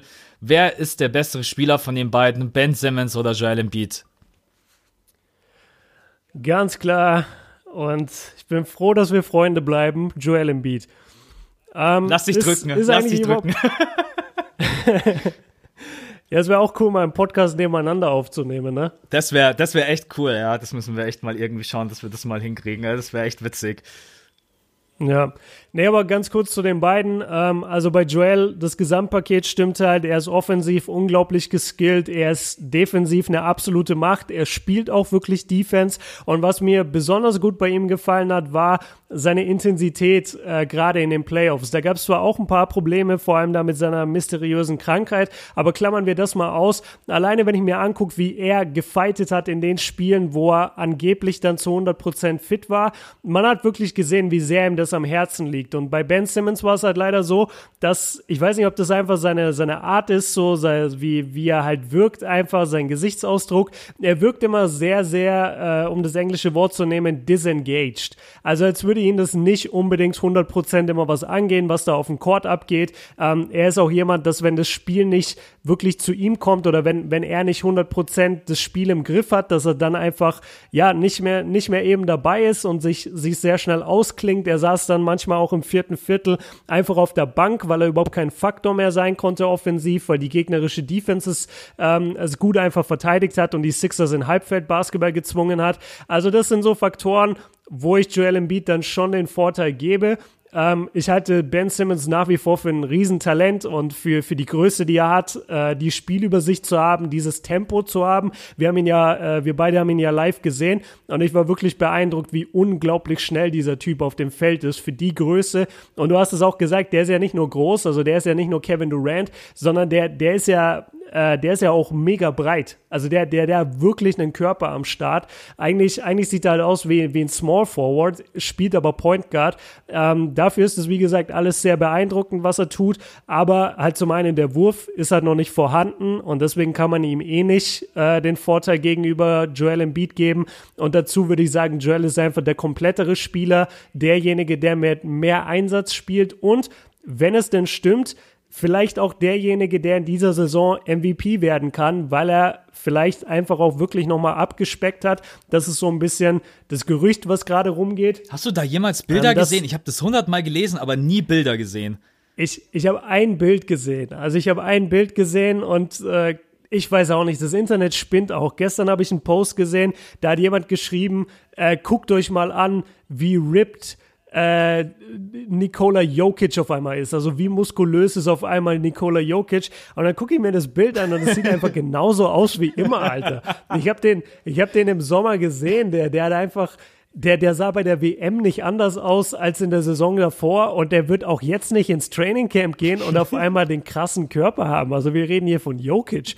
Ähm, Nee, aber wie gesagt, also wenn Joel wirklich so in Form sein sollte, wie man denkt, und er wirklich viele Spiele absolvieren wird, sich nicht verletzt und die Intensität aus der letzten, aus den letzten Spielen zeigt, die ich gesehen habe, dann wüsste ich nicht, warum er nicht MVP werden sollte. Ähm, die Sixers werden auch genug Spiele gewinnen. Und nee, also da ist er, da ist er weit, da ist er weit vor Ben Simmons. Ich hoffe einfach bloß, dass er gesund bleibt und fit. Das ist bei ihm echt das größte Fragezeichen und das Wichtigste, wobei ich sagen muss, letzte Saison hat das ja ganz gut funktioniert. In den äh, in dem Duell gegen die Raptors war halt einfach, man hat gesehen, wenn er nicht auf dem Feld ist und da will ich auch seine Defensive loben. Ähm, da kann man sich auch gerne die Stats, klar, Defensive Rating ist immer so ein Faktor, der schwierig ist, um äh, eine Einzelleistung zu beurteilen, aber trotz allem, man hat es auch einfach auf dem Feld gesehen. Embiid ist defensiv so ein brutaler Faktor und ein Anker und offensiv. Äh, wir dürfen nicht vergessen, er hat 27,5 Punkte gedroppt, 13,6 Rebounds. Das war, das war so eine überragende Saison. Der war zwischenzeitlich ja auch in der Discussion mit drin in MVP. Dann hat er ein bisschen den Einbruch. Ich glaube, die ersten 10 oder 20 Spiele hat er ja sogar über 30 aufgelegt. Und ich traue ihm das absolut zu. Das Einzige, was ich, also um die Frage, wer ist der bessere Spieler, ähm, Joel Embiid auch für mein Empfinden. Das liegt bei Ben Simmons aber auch wirklich zum Großteil daran, weil er halt einfach das Elementarste im Basketball nicht beherrscht und das ist Werfen. Und das stört mich einfach. Das stört mich einfach extrem. Ähm, klar, Embiid Wäre total geil, wenn du in der nächsten Saison den ein oder anderen Pumpfake weniger machen würdest. Besonders, weil ich dann auch weniger Nachrichten kriege bei Instagram. Äh, du musst einfach aufhören, das, das anzusprechen. Aber ganz ehrlich, wenn du es nicht ansprichst, sprich's ich an, weil ich das so lustig finde. Also ich glaube, keiner der unsere Kanäle kennt und unseren Podcast hört, sieht ein Sixers-Spiel und sieht den Pumpfake von dem Beat an der Dreierlinie und denkt nicht sofort an dich. Das ist eigentlich total geil. Also, das ist echt. Das ist klar, das mit den Nachrichten ist nervig, aber das ist übergeil, dass die ganzen Leute dann an dich denken. Und ich auch, bei jedem Game. Ich muss ja auch schmunzeln, ist überhaupt nicht schlimm, wenn ihr mir schreibt, ähm, was echt bitter war, aber auch das hat gezeigt, wie, wie wichtig ihm das war. Und das sehe ich genauso wie du. Er hat gekämpft bis zum bitteren Ende. Ich glaube einfach über seine über seine Krankheit wurde nicht viel berichtet, weil ich würde einfach mal behaupten, ne, er hatte verdammt nochmal Fieber, war fertig, hat sich wahrscheinlich wie du äh, in Golden State irgendwelche Ibus reingepfiffen und sonst irgendwas und deswegen konnte man da wahrscheinlich gar keine andere große Diagnose machen und jeder, der schon mal krank zum Sport gegangen ist, was man übrigens normalerweise nicht tun sollte, tut mir bitte eingefallen, ja. also da kann so viel passieren. Ähm, wenn ihr krank seid, bleibt zu Hause und erholt euch. Äh, ja, Embiid in der Kabine, boah, Alter, das war schon echt mies zu sehen, ihn da, äh, ihn da weinen zu sehen. Klar kann man vielleicht auch warten, bis, bis man in der Kabine ist, aber in dem Moment, glaube ich, äh, hat man auch einfach gesehen, wie wichtig ihm das ist. Und ich glaube, Embiid wird in der Saison nochmal was draufpacken. Und ob er MVP wird, ja, das ist natürlich extrem schwierig. Du hast Konkurrenten wie Giannis Antetokounmpo, äh, James Harden natürlich auch, Curry, wenn er es irgendwie schaffen sollte, die Warriors, was weiß ich, irgendwie wohin zu führen, wo sie keiner sieht. Aber eine Problematik sehe ich allerdings, und das ist tatsächlich der Punkt, werden die beiden Spieler zusammen harmonieren. Ähm, wie formuliere ich das am besten?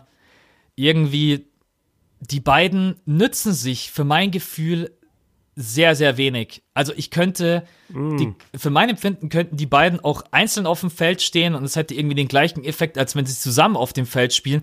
Die spielen für mein Empfinden noch viel, viel wenig zusammen. Die müssten, also Ben Simmons müsste einfach Embiid viel mehr im Post einsetzen. Übers Pick and Roll müsste viel mehr laufen, besonders wenn Ben Simmons einfach nicht werfen kann. Also da kann man für mein Empfinden noch viel, viel mehr rausholen, als sie das jetzt in den letzten beiden Spielzeiten getan haben ich, also ich habe ja viele Spiele gesehen, also von der Harmonie her war ich da manchmal ehrlich gesagt nicht so begeistert. Ähm, und es gab ja auch nicht umsonst, ich glaube, im Januar oder Februar gab es mal einfach, dass die beiden sich nicht so ganz grün sind oder dass Embiid mal ein bisschen meckert und Ben Simmons mal ein bisschen gemeckert hat. Wie, wie siehst du's? Oder sagst du vielleicht, die beiden, das passt doch so, wie es läuft? Nee, das ist eigentlich voll der gute Punkt, den du da ansprichst. Wir haben da zwei Superstars, die sich die beide extrem selten sind von, von ihrem Skill-Level her, von, von ihrer Größe her, von ihrem Körper für das, was sie spielen können. Aber tatsächlich, ja, sie helfen sich nicht so gut. Das hast du eigentlich richtig gut zusammengefasst. Ähm, boah, da, also da hast du mich jetzt richtig zu, zu einem Denkanstoß hingearbeitet. Ich weiß jetzt gar nicht, ich kann das jetzt gar nicht so aus dem Stegreif alles beantworten. Vor meinem geistigen Auge laufen jetzt lauter Sixers-Highlights ab und ich überlege, wo die sich gut ergänzt haben und wo nicht. Ähm, das Problem ist halt einfach, was, was du wahrscheinlich auch meinst, ist, dass sobald die Offensive halt steht und es Halbfeldbasketball ist, ist halt Ben Simmons nur noch ein Schatten seiner selbst. Also der ist dann vielleicht 20 Prozent von den 100 Prozent, die du von ihm in einem schnellen Basketballspiel äh, bekommst. Und ich glaube, das ist das größte Problem. Also du kannst schon auch als guter, äh, was heißt als guter Point Guard, aber du kannst auch als Point Guard wie Ben Simmons trotzdem mit Joel Embiid halt ein interessantes, äh, ja, ein interessantes Duo sein. Das Problem ist nur zum Beispiel, du kannst ja überhaupt kein Pick and Roll laufen mit Ben Simmons, weil sein Verteidiger einfach absinkt bis, bis in die Zone. So, das heißt, du kannst nie das Pick and Roll beispielsweise spielen. Hätte er jetzt einen vernünftigen Wurf, dann müssten die Gegner an der Dreierlinie stehen. Der Pick würde kommen von Embiid, Embiid würde sich abrollen, das könntest du nicht verteidigen, weil die beiden so groß sind. Du hast dann immer einen 2,8 Meter Typen mindestens in der Zone für einen freien Layup. Also das, das würde eigentlich schon gehen, wenn, wenn Ben Simmons halt werfen könnte. Äh, zur, zur Harmonie an sich, ich glaube, dass Ben Simmons einfach ein ziemlich krasser Einzelgänger ist. Ich sehe das immer so ein bisschen Shaq und Kobe mäßig. Also Embiid ist so dieser, dieser krasse Entertainer. Angeblich auch nur auf dem Feld. Also ich habe ein paar Podcasts von JJ Reddick gehört und da meinte er immer, nee, Embiid ist auch ein total zurückhaltender Typ und ist die meiste Zeit für sich. Also ganz anders als Shaq, aber zumindest auf dem Feld wirkt er so. Ähm, bei Ben Simmons weiß ich, dass er eine extrem private Person ist, die, die nie irgendwie was äh, jetzt groß mit seinen Teammates oder so unternimmt. ich, ich glaube schon, dass die beiden harmonieren. Also ich glaube schon, dass die sich verstehen wenn du das mit harmonieren meinst und wenn du jetzt auf dem Feld meinst, dann finde ich, liegt es an Ben Simmons, dass er einfach ein besserer Spieler wird, weil sonst wird ihm das seine ganze Karriere passieren. Also keiner kann halt gut mit einem Guard zusammenspielen, der einfach nicht werfen kann. Das stimmt, ja. Das ist echt, bringt uns eigentlich zu dem Punkt, den wir ganz am Anfang vom Podcast hatten. Deswegen sage ich ja, nimm, nimm diese Dreier. Und wenn es bloß nützt, dass einfach die Verteidiger das ein oder andere Mal rauskommen und du kannst mal das Pick and Roll spielen.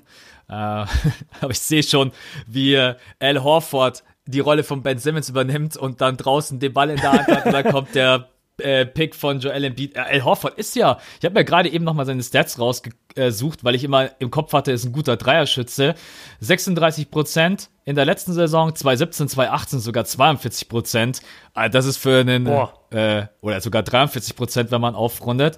Ich glaube, dass Brad Brown da viele Möglichkeiten hat, auch ein bisschen anders zu spielen in der Saison. Er muss auch anders spielen. Mit Jimmy Butler hat man einen Closer verloren. Man muss gucken, dass man auch einfach andere Schemes, andere Blaze läuft. Ja, sehr, sehr, sehr, sehr interessant. Auch diese Franchise, genauso wie die anderen beiden davor. Ähm, ich glaube allerdings, wenn die sich alle irgendwie ergänzen und Joel Embiid bleibt fit, Horford finde ich sowieso. Ich war am Anfang nicht so begeistert. Mittlerweile finde ich diesen, finde ich diesen Trade, was ein Trade? Signing? Signing, Trade? Signing, ja. Ja, Signing. Signing. Äh, mittlerweile richtig gut, weil zum einen gibt es Entlastung für Embiid, es gibt nochmal ganz andere Möglichkeiten und vielleicht so, ja, Jimmy Butler 1 zu 1 äh, zu ersetzen, ist halt auch extrem schwierig. Da hat man dann, glaube ich, noch den Besten auf dem Markt sich abgegriffen. Dann kann man um den Titel mitspielen. Und dann wird's für, dann wird's auch für die Bucks schwierig. Dann wird's für die Raptors schwierig, für die Celtics schwierig. Ähm, wir dürfen nicht vergessen, es war ein einziger Wurf der den Unterschied gemacht hat, ob Raptors oder Philly. Der war zugunsten von Kawhi Leonard und den Raptors, aber es hätte auch alles ganz anders aussehen können. Und Hätt, oh, jetzt hätt, kommt wieder der Sixers-Fan durch. Sieh es ein, Alter. Toronto war einfach viel besser als die Sixers. Die haben schon Glück, dass sie überhaupt in sieben Spiele gekommen sind. Ich kann mich gerade an deinen. Jetzt kommt er so, ja, also wenn der Ball nicht viermal aufgetippt wäre, sondern fünfmal, dann wäre der Ball nicht rein und dann hätten die Sixers in Overtime gewonnen. Get over it. Ich kann, die haben verloren. Ich kann mich gerade an deinen Satz erinnern im Podcast. Ähm, ja, ist zwar jetzt mega eng und es steht 2-2 oder irgendwie sowas in die Richtung, aber ich habe nie das Gefühl, dass Toronto diese Serie verlieren kann. Ich kann mich ganz genau ja. an diesen äh, Satz erinnern. äh, aber machen wir jetzt nicht, was du dir aufgebaut hast am Anfang von diesem Punkt, alles kaputt. äh, lass uns doch ganz kurz deine Meinung, Titel möglich, also für mein Empfinden äh, ganz klarer Favorit, auch die Eastern Conference zu gewinnen. Ähm, wie sieht's bei dir aus? Was glaubst du? Ja, ganz kurz. Also Eastern Conference Favorit für mich. Und äh, ja, dann bist du eh schon in den Finals und dann ist alles möglich. Ich glaube, um ehrlich zu sein, nicht, dass sie ein Team im Westen schlagen können. Aber es kommt auch total darauf an, welches Team da kommt. Äh, wie gesagt, die Sixers sind eigentlich ein Matchup. Albtraum, weil sie halt so groß sind. Das ist, das ganz schwer zu verteidigen. Und, und sie sind auch schnell und können wirklich auch viele Breaks spielen. Ähm, es ist alles möglich. Also ich würde nicht sagen, Titel äh, Favorit dieses Jahr, aber ich würde sagen, auf jeden Fall Titel-Contender, weil sie im Osten höchstwahrscheinlich das Ding gewinnen werden. Sehe ich genauso. Ja. Aber kommt auch drauf an, wirklich, wenn sie es in die Finals schaffen, wer es dann, äh, wer sind die Gegenspieler? Zum Beispiel, glaube ich, wäre für Ben Simmons die absolute Hölle, die Clippers, weil die halten ihn einfach draußen. Ähm, ja. machen einmal die Arme. Ja, die würden ihn zerstören. Ja, machen einmal die Arme breit und äh, greifen sich die Hände und dann kommt keiner mehr vorbei. Äh, sehr, sehr gespannt. Ich bin, ich bin gespannt auf Philly. Ähm, ein Team, was natürlich auch in die Finals möchte. Und James Harden hat auch letztens erwähnt, äh, er hatte andere Möglichkeiten, aber er will unbedingt hier bei Houston, bei den Rockets diesen Titel gewinnen. Natürlich Houston. Sie wollen wieder in die Finals. Die letzten Jahre stand immer Golden State im Weg. Jetzt ja, was heißt, vielleicht stehen sie immer noch im Weg. Also ich bin nach wie vor der Meinung, Warriors unterschätzt sie nicht, besonders wenn Clay Thompson wieder zurückkommt, aber das ist ein anderes Thema. Erste Frage, für mich total eindeutig, wer ist der bessere Spieler? Äh, James Harden oder Westbrook? Ja, also was James Harden in der letzten Saison abgerissen hat, war jenseits von Gut und Böse und egal, ob man diesen Mann mag oder ob man seine Art und Weise, wie er spielt, mag, das ist das ist einfach von einem anderen Planeten gewesen. Ne? Und deswegen ist für mich Harden vielleicht sogar momentan der beste Offensivspieler, den wir in der NBA haben. Was meinst du? Ähm, ich gehe schon mit. Ich habe jetzt aber ungefähr 50.000 Westbrook-Fans gerade in meinem Ohr, die mich anschreien und sagen, ey, der hat drei Jahre in Folge ein Triple-Double geaveraged. Und es stimmt auch. Und da muss man wirklich auch Brody mal wieder Props geben, dass er halt ein krasser Allround-Player ist. Also klar, wir, wir haben oft über dieses Stat-Padding geredet und da ist sicherlich auch was dran. Aber dass du als Guard über drei Jahre lang jeweils zehn Rebounds, zehn ist, also zehn Rebounds holst, äh, die zehn Assists immer voll kriegst und dann noch immer weit über 20 Punkte scorest, das ist schon beeindruckend. Also Props dafür und er ist wirklich ein sehr, sehr guter Basketballspieler. Ähm, sein Wurf ist leider ziemlich broken war zumindest in der letzten Saison. Ich weiß nicht, ob er den recovern konnte jetzt in der Offseason. Ich hoffe es, weil dann wird Houston richtig, richtig spannend.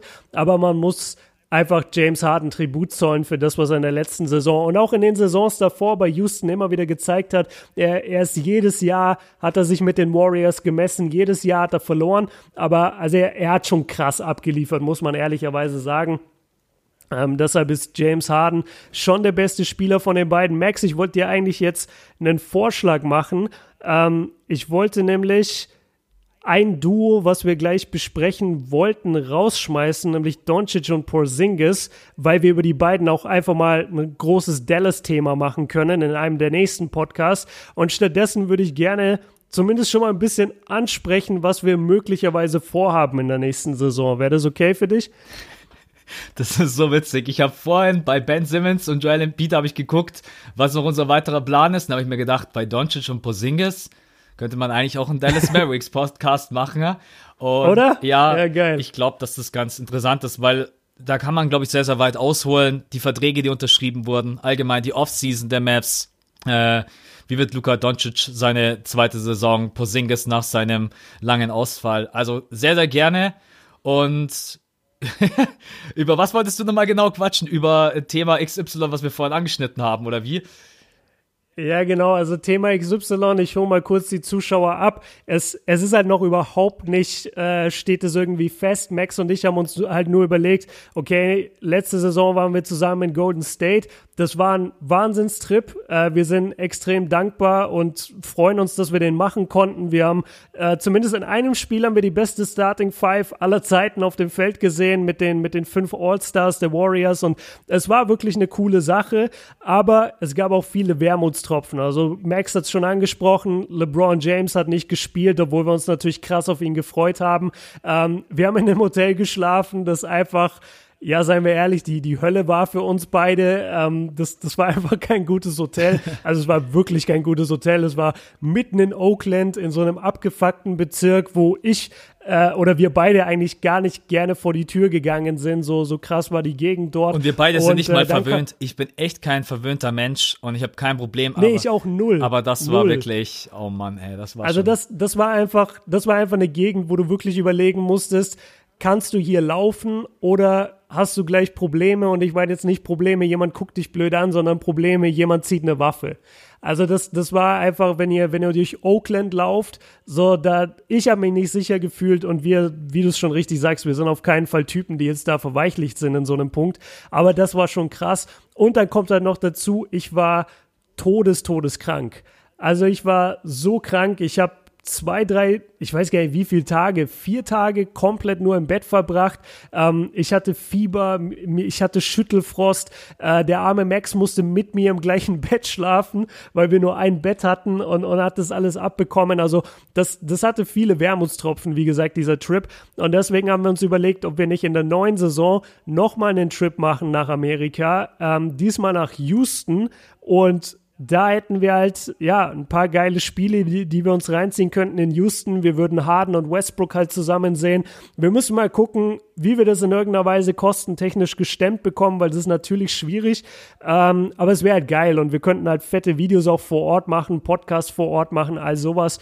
Ähm, das nur so als kleiner Mini-Teaser. Also möglicherweise seht ihr uns in der nächsten Saison in Houston und dann hoffentlich hautnah bei Brody und bei Harden. Genau, und es ist auch wieder, wir haben ein bisschen den Schedule durchgeguckt und wir schauen natürlich dann immer, dass wir innerhalb von sieben, acht Tagen drei Spiele vor Ort haben, das wäre dort eben so. Einmal gegen die Pelicans, was natürlich überragend wäre, äh, wegen Zion alleine und Lonzo Ball und einfach den ganzen jungen Spielern von den Lakers, die getradet wurden, dann natürlich auch gegen Luka Doncic und Posingis, Texas-Duell, oder wenn ich yeah. nicht, also das alleine wäre natürlich auch grandios. Und ich glaube, das dritte wäre dann Charlotte. Charlotte. Spitzenspiel.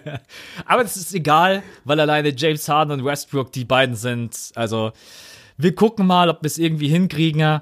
Ähm, es wäre natürlich mega cool, besonders weil der letzte Trip einfach wirklich, ja, waren schon, waren schon ein paar miese Sachen mit dabei. Und deswegen haben wir gesagt, wir müssen uns da irgendwie eigentlich nochmal ähm, noch einen Trip gönnen, der schön ist, auch wenn ich weiß, dass Texas jetzt nicht gerade dafür bekannt ist, irgendwie Palmen, Strand und sonst irgendwas, aber da weiß aber es ist wenigstens einigermaßen warm. Also ich habe gerade geguckt, die haben auch mal Tage im Januar oder im Februar, wo es 26 Grad hat. Also das ist zumindest ganz cool. Ja. Also das ist der Plan. Wir halten euch da auf jeden Fall auf dem Laufenden.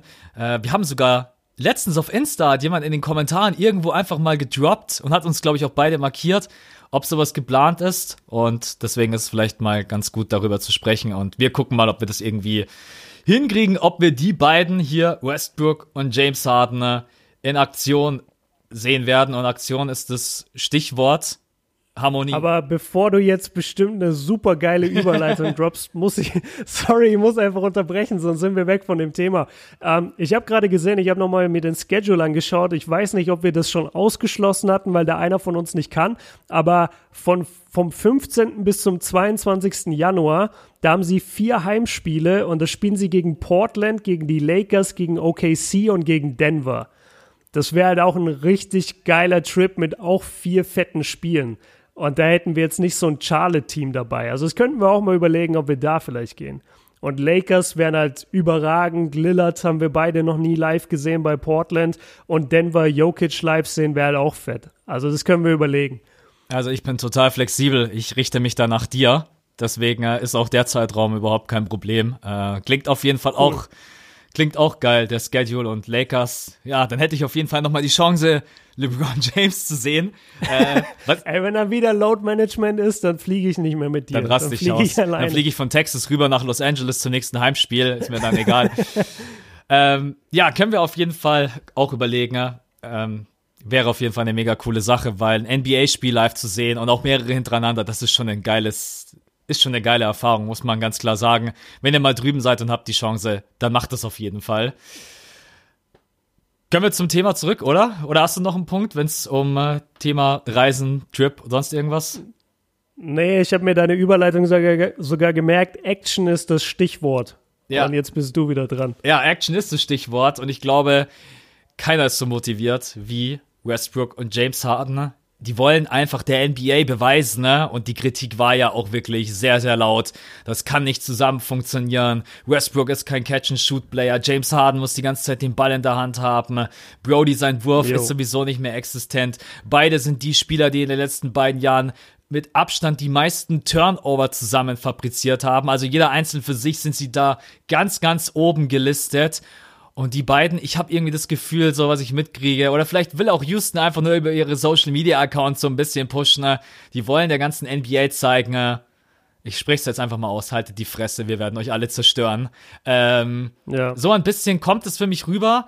Und ich will nicht mal sagen, dass ich mir denke, ja, ihr Laberer. Und, weil Brody hat ja mal einen guten Pull-Up-Jumper gehabt. Mit einem, den ich wirklich mhm. gefeiert habe. Mhm.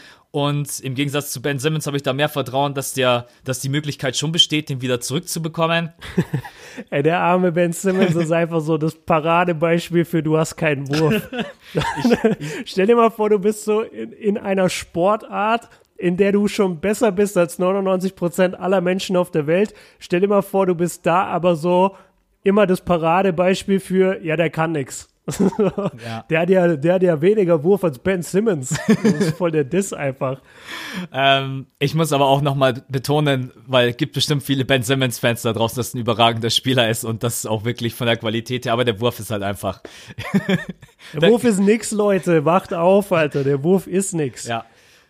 Genau, also, Harmonie. Wir haben natürlich auch einen James Harden, dafür schätze ich ihn übrigens auch sehr, der mal zwischendurch einfach 30, 40 Spiele auf der Point Guard Position gespielt hat, als Chris Paul ausgefallen ist. Auch das muss man ganz ehrlich sein. Du kannst nicht jeden Shooting Guard in der NBA einfach mal auf die Eins stellen. Zum Beispiel Clay Thompson auf ja. der Zwei, ein überragender ist Spieler, Einser. aber den könnte ich niemals auf die Eins stellen. Das geht halt einfach nicht. Ja. Und da auch ein bisschen, um die Qualität von James Harden, was offensiv möglich ist, auch nochmal hervorzuheben.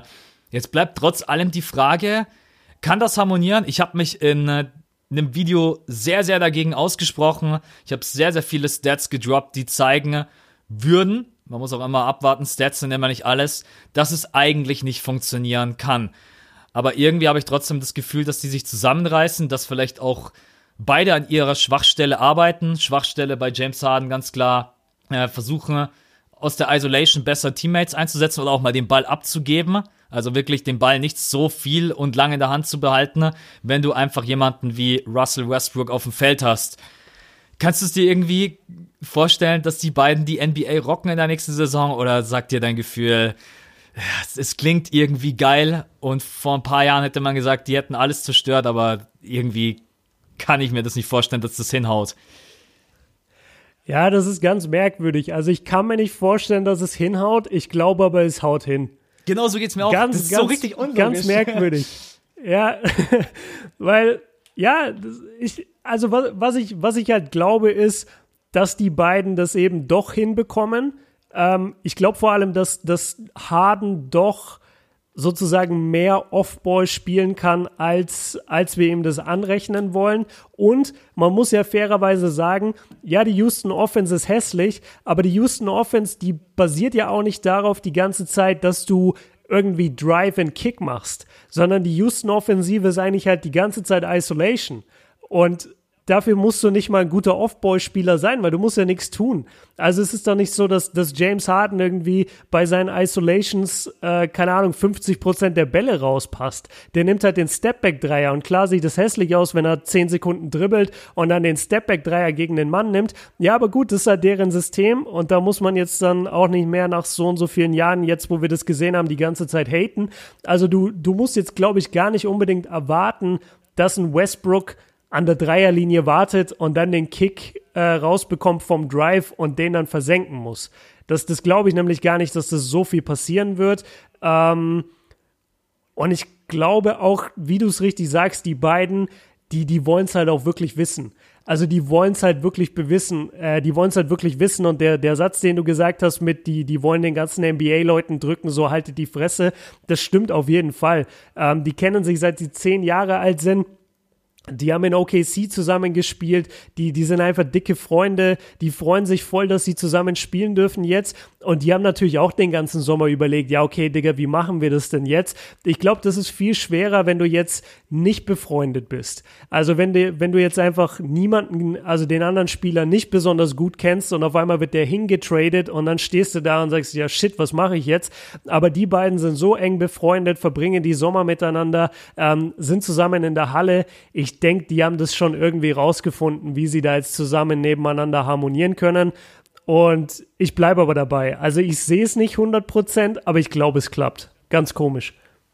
Ich glaube, dass das, was du gerade eben angesprochen hast, die müssen es einfach ganz genau umgekehrt machen. Also Westbrook, es müssen einfach ganz klare, ich glaube, durch diese ganze Isolation haben die sehr, sehr wenig Play Calls. Also da wird nicht jetzt gesagt, genau. wir spielen jetzt Play XY und das muss sich halt ein bisschen ändern, damit klar ist, okay, Westbrook hat den Ball, top of the key in der Hand, in der Hand und wir versuchen jetzt James Harden in Catch and Shoot oder Gordon oder Tucker oder wer auch immer. Tucker ist aus der Corner der beste Schütze aus der Rechten der ganzen NBA und da kannst du natürlich einen mhm. Westbrook extrem gut einsetzen und auch ein James Harden ne, trifft aus dem Catch and Shoot hochprozentiger als aus seinem Stepback. Das ist einfach, das ist auch einfach ein Fakt, den will er wahrscheinlich selber gar nicht ja. hören. Aber ist halt einfach so, ja. Weil aus dem Catch and Shoot ist er natürlich meistens ein bisschen freier, steht schon richtig mit den Füßen. Die Disbalance ist noch weniger, auch wenn er das bei seinen Stepbacks sowieso schon äh, absoluter Wahnsinn, wie er da überhaupt noch äh, stellenweise den Ball so kontrolliert abdrücken kann. Ich glaube, die haben extrem viele Möglichkeiten. Und wenn Westbrook es noch schafft, seinen Pull-Up-Jumper wieder drauf zu bekommen, ist irgendwie alles möglich. Besonders das ist ein Team, was so gut wie überhaupt keine Verluste verzeichnen musste. Also das, das Team hat eigentlich alle Möglichkeiten wie in den letzten Jahren auch. Das Fenster wird natürlich immer, immer kleiner, weil James Harden, ja, wird älter, alles noch im grünen Bereich. Na, na. Aber, ähm, Aber, aber vor allem die Warriors sind halt weg. genau. Das ist halt das Spannende. Jetzt sind endlich mal die Warriors weg. Und wenn man ehrlich ist, dies, die Rockets waren schon jetzt die letzten zwei Jahre natürlich immer das zweitbeste Team, sogar in der NBA. Also da, da kann man wirklich auch das Argument bringen, die waren ja auch immer besser als die Cavs. Hätten die, wären die, wären die Rockets auf die Cavs getroffen in den Playoffs, äh, in den Finals, dann glaube ich auch, dass die Rockets da einen Titel gewonnen hätten. Ja, aber ich sage auch ganz klar, Warriors sind weg, aber es sind auch die Clippers und die Lakers sind neu da. Also, Ja, absolut. Ähm, man muss ganz ehrlich sein, Kawhi Leonard und Paul George sind mit die besten Perimeterverteidiger in der NBA. Houston ist dafür bekannt, dass sie die meisten Dreier schießen, ne? also schon teilweise wie verrückt. Und da würdest du gegen die Clippers einfach, da kannst du noch so deine Plays laufen, da kannst du noch so ein guter Offensivspieler sein. Die Clippers werden das wegverteidigen, ne? bis aufs Letzte. Und LeBron James ist halt auch nochmal ein ganz anderes Kaliber. Wäre natürlich auch geil, habe ich nichts dagegen. Houston gegen die Lakers. Äh, aber man muss sich auch natürlich bewusst sein, auf die Warriors konnte man sich eigentlich jetzt auch einstellen. Genauso natürlich umgekehrt. Das sind wieder ganz andere Teams. Ja, ein Konkurrent ist weg, andere Konkurrenten sind da. Die Frage ganz einfach, ist der Titel möglich oder ist der Westen äh, jetzt mittlerweile einfach zu heavy? Können sie das einfach nicht packen, dass sie an den Lakers vorbeikommen, an den Clippers vorbeikommen, an äh, ja, wer auch immer da gerade eben noch mitspielt. Wobei das sind schon meine absoluten Top-Favoriten. Also Lakers und Clippers, wenn dann Ja. denke ich, hauen die beiden sie raus. Bei den anderen würde ich schon eher mit Houston gehen. Ja, das, das ist so ein bisschen die Frage. Also ich, ich will Houston wirklich nichts aberkennen. Die haben, wie gesagt, in den letzten zwei Jahren abgeliefert, wurden jeweils nur von den Warriors geschlagen und jeder, der das Team, Team gesehen hat, wusste auch, okay, das ist kein schöner Basketball. Es macht nicht immer Bock. Äh, uns beiden macht es auch nicht viel Bock, Houston zu gucken. Aber Deswegen fliegen wir nach Texas. das. Hä? Deswegen fliegen Was? wir nach Texas, um sie zu sehen, viermal. Ja, genau, Leute, deswegen fliegen wir dahin. Ähm, nee, ich, ich, ich liebe es einfach irgendwie wie äh, Greatness zu sehen. Und also auch wenn ich Harden jetzt nicht unbedingt feier, also ich will den schon mal live sehen. Ich will diese Stepbacks schon mal live sehen. Und wenn ich dann noch die Chance habe, Westbrook zusätzlich zu sehen, also das ist ja wie ein Traum. So, das, man muss das auch einfach, finde ich, gerade wenn man jetzt dann in unserem Alter ist, man muss das auch einfach machen, weil die, weil die NBA, sie zieht schnell an dir vorbei. So, Ja. und als ich in die NBA kam mit, äh, mit D-Wade und LeBron in diesem 2003er Draft-Jahrgang, davon spielt heute nur noch LeBron James. Und ich habe viele von diesen Typen sind so wichtig in meinem Leben und Gott sei Dank habe ich viele von ihnen live sehen dürfen. Aber ich musste dafür auch immer viel opfern und einfach mal wirklich alles auf eine Karte setzen und mit dir auch mal in einer richtig kacke äh, mit, mit, mit dir in einer richtig schlechten Unterkunft schlafen, damit wir die Warriors sehen können. Also das würde ich auf jeden Fall, je, jeder, der so ein bisschen überlegt, ah, soll ich da mal hin, soll ich da mal hin, geht hin. So, das lohnt sich. Das ist unglaublich, äh, die, die NBA-Spieler live zu sehen. Ähm, ja, ganz kurz, also ich sag, ich sag, die Rockets sind trotzdem Favorit auf den Titel. Haben sie eine Chance? Ja, 100 Prozent. Lakers und äh, Clippers sind bockstark, sage ich gar nichts dagegen. Und es kommt total drauf an, wer wen jetzt in den Playoffs trifft. Aber also ich, ich schließe Houston auf keinen Fall aus. Also dafür sind die Lakers und Clippers noch nicht lang genug zusammen. Und Houston hat es die letzten Jahre immer bewiesen, wie geil sie sind. Deshalb, ich, ich gehe schon mit den Rockets, dass sie auf jeden Fall ein Titelcontender sind. Und ich sag, dass sie keine Chance haben auf den Titel. Aus, Oh! aus dem ganz einfachen Grund, es wird Weil Joel Embiid bei den Sixers spielt. Nee, nee. Und nur wer Joel Embiid hat, Nee. wird, wird Meister. Es wird äh, darauf hinauslaufen, dass sie ja entweder auf die Clippers oder Lakers treffen. Also an beiden vorbei geht ja nicht. Und ich sehe einfach die Qualität von den beiden Teams. Einmal bei den Clippers ist die Defensive rund ums Perimeter ist mir zu stark, als dass ich dann sehen würde, dass die Rockets auch punktetechnisch, was sie ja in den letzten Jahren auch oft gemacht haben, was auch funktioniert wird hat, das, Out, krass, ja. das Outscoring. Also sie haben da wirklich dann auch mal versucht, 140, 150 Punkte gegen die Warriors zu droppen. Ne? Ähm, haben die Dreier Mhm. geballert, wie verrückt. Also ich sehe das einfach gegen die Clippers nicht, wenn die komplett fit sind. Wir haben vorhin die drei am Perimeter angesprochen.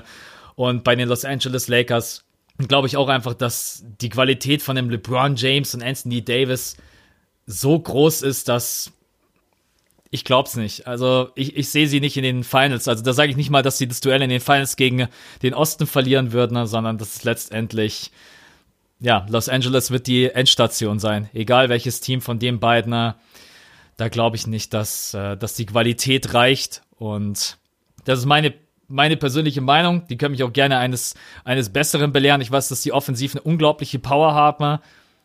Aber ich kann es mir nicht vorstellen, dass sie dass sie bis in die, also dass sie bis in die Finals kommen. Da ist für mich irgendwann Schluss, wenn es gegen die beiden Teams geht. Bin gespannt. Okay, ganz kurz dann, dann lass uns das einmal äh, festhalten. Von allen Duos, die wir jetzt besprochen haben, und lass jetzt nicht den Sixers-Fanboy raushängen, welches Duo ist dein Nummer 1 Duo in der nächsten Saison? Ähm.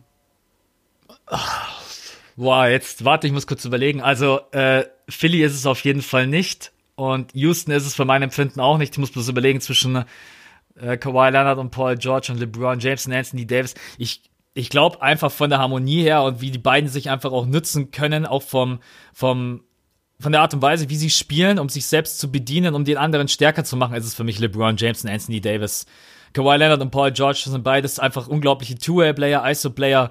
Die werden sich gegenseitig Räume kreieren durch das Doppeln, was sie einfach erwartet. Aber ich glaube, wenn es wirklich ums Playmaking geht und den anderen effektiv einsetzen, ist LeBron James und Anthony Davis. Bei dir?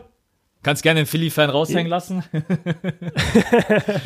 nee, ich gehe ich geh tatsächlich jetzt mal dagegen. Ähm, ich wähle jetzt heute mal Kawhi und PG, weil weil ich einfach so ein Fan bin von, von Defense und ich mache das auch immer so ein bisschen daran fest, okay, wenn das Duo auf dem Feld ist, welches Team kann es dann schlagen? Und also es gibt halt einfach zu viele Situationen, selbst in krassen ja, ich will jetzt nicht sagen in den hart umkämpftesten Playoff-Spielen, aber das sind halt auch nur, weiß ich nicht, 0,1 Prozent von der ganzen Saison. Es gibt halt schon viele Phasen, wo LeBron eher im Chill-Modus ist. Und da hat er vor allem dann halt wirklich absolut überhaupt keine Defense. Und das ist halt das, was mich bei Kawhi und bei PG so krass äh, inspiriert und was ich einfach feier an denen, dass die halt unendlich stark sind. Und egal, wen du da hinstellst, egal ob das Houston ist, ob das die Lakers sind, ob das die Sixers sind, komm erstmal an den Clippers vorbei.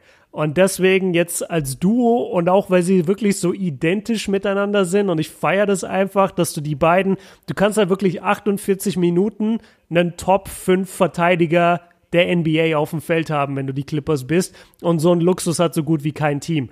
Ähm, deshalb gehe ich tatsächlich mit, mit den Clippers, Kawhi und PG. Finde Defense immer ein schönes Argument. Also kann ich nur. Ist auch voll das Totschlagargument, weil da kann nie einer sagen, ja, aber Offense ist wichtiger, weil eigentlich weiß man schon ja. in seinem Herzen immer so, ja, shit, Defense ist schon wichtig. Ja, absolut. Also gibt nicht umsonst dieses Sprichwort, dass du mit der Defense Championship gewinnst. Äh, und da exactly. ist und da ist ja auch einfach sehr sehr viel Wahrheit dran. Ja, äh, wir werden uns diesen Podcast vielleicht noch mal am Ende der Saison anhören und dann werden wir sehen, äh, wer am Ende am Ende stehen Luka Doncic und Posingis in den Finals. also stell dir. Nein, aber das heben wir uns für ja, wir haben ja noch zwei Wochen bis zum NBA-Start, also können wir gerne so eine kleine Preview machen, wenn es um die Mavs geht. Also wie gesagt, das Duo schieben wir jetzt, aber wir schieben es natürlich nicht komplett raus, weil Luca Doncic und Posingis, ähm, alleine Luca ist halt schon so ein Glücksbärchi, über den hat man schon Bock, ja. über den hat man einfach schon Bock zu reden und natürlich auch Gustavs Posingis, wie ja, wie kann seine Rolle sein? War jetzt sehr, sehr lange raus. Äh, Freue ich mich extrem, wenn wir darüber quatschen. Ne?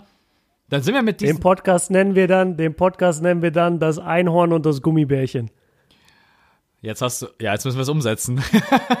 ja, dann, dann weiß jeder, okay, diesmal geht es um die Mavs. Da machen wir einmal so einen Titel, den, den keiner checkt, wenn er kein NBA-Fan ist. Oder wenn er kein Fan vom Podcast ist. Machen wir. Dann tauchen wir irgendwo anders auf und dann denken sie sich, hey, das ist ja ein cooler Titel. Einhorn und Gummibärchen. klicken sie rein, denken sich, warum geht's hier um Basketball?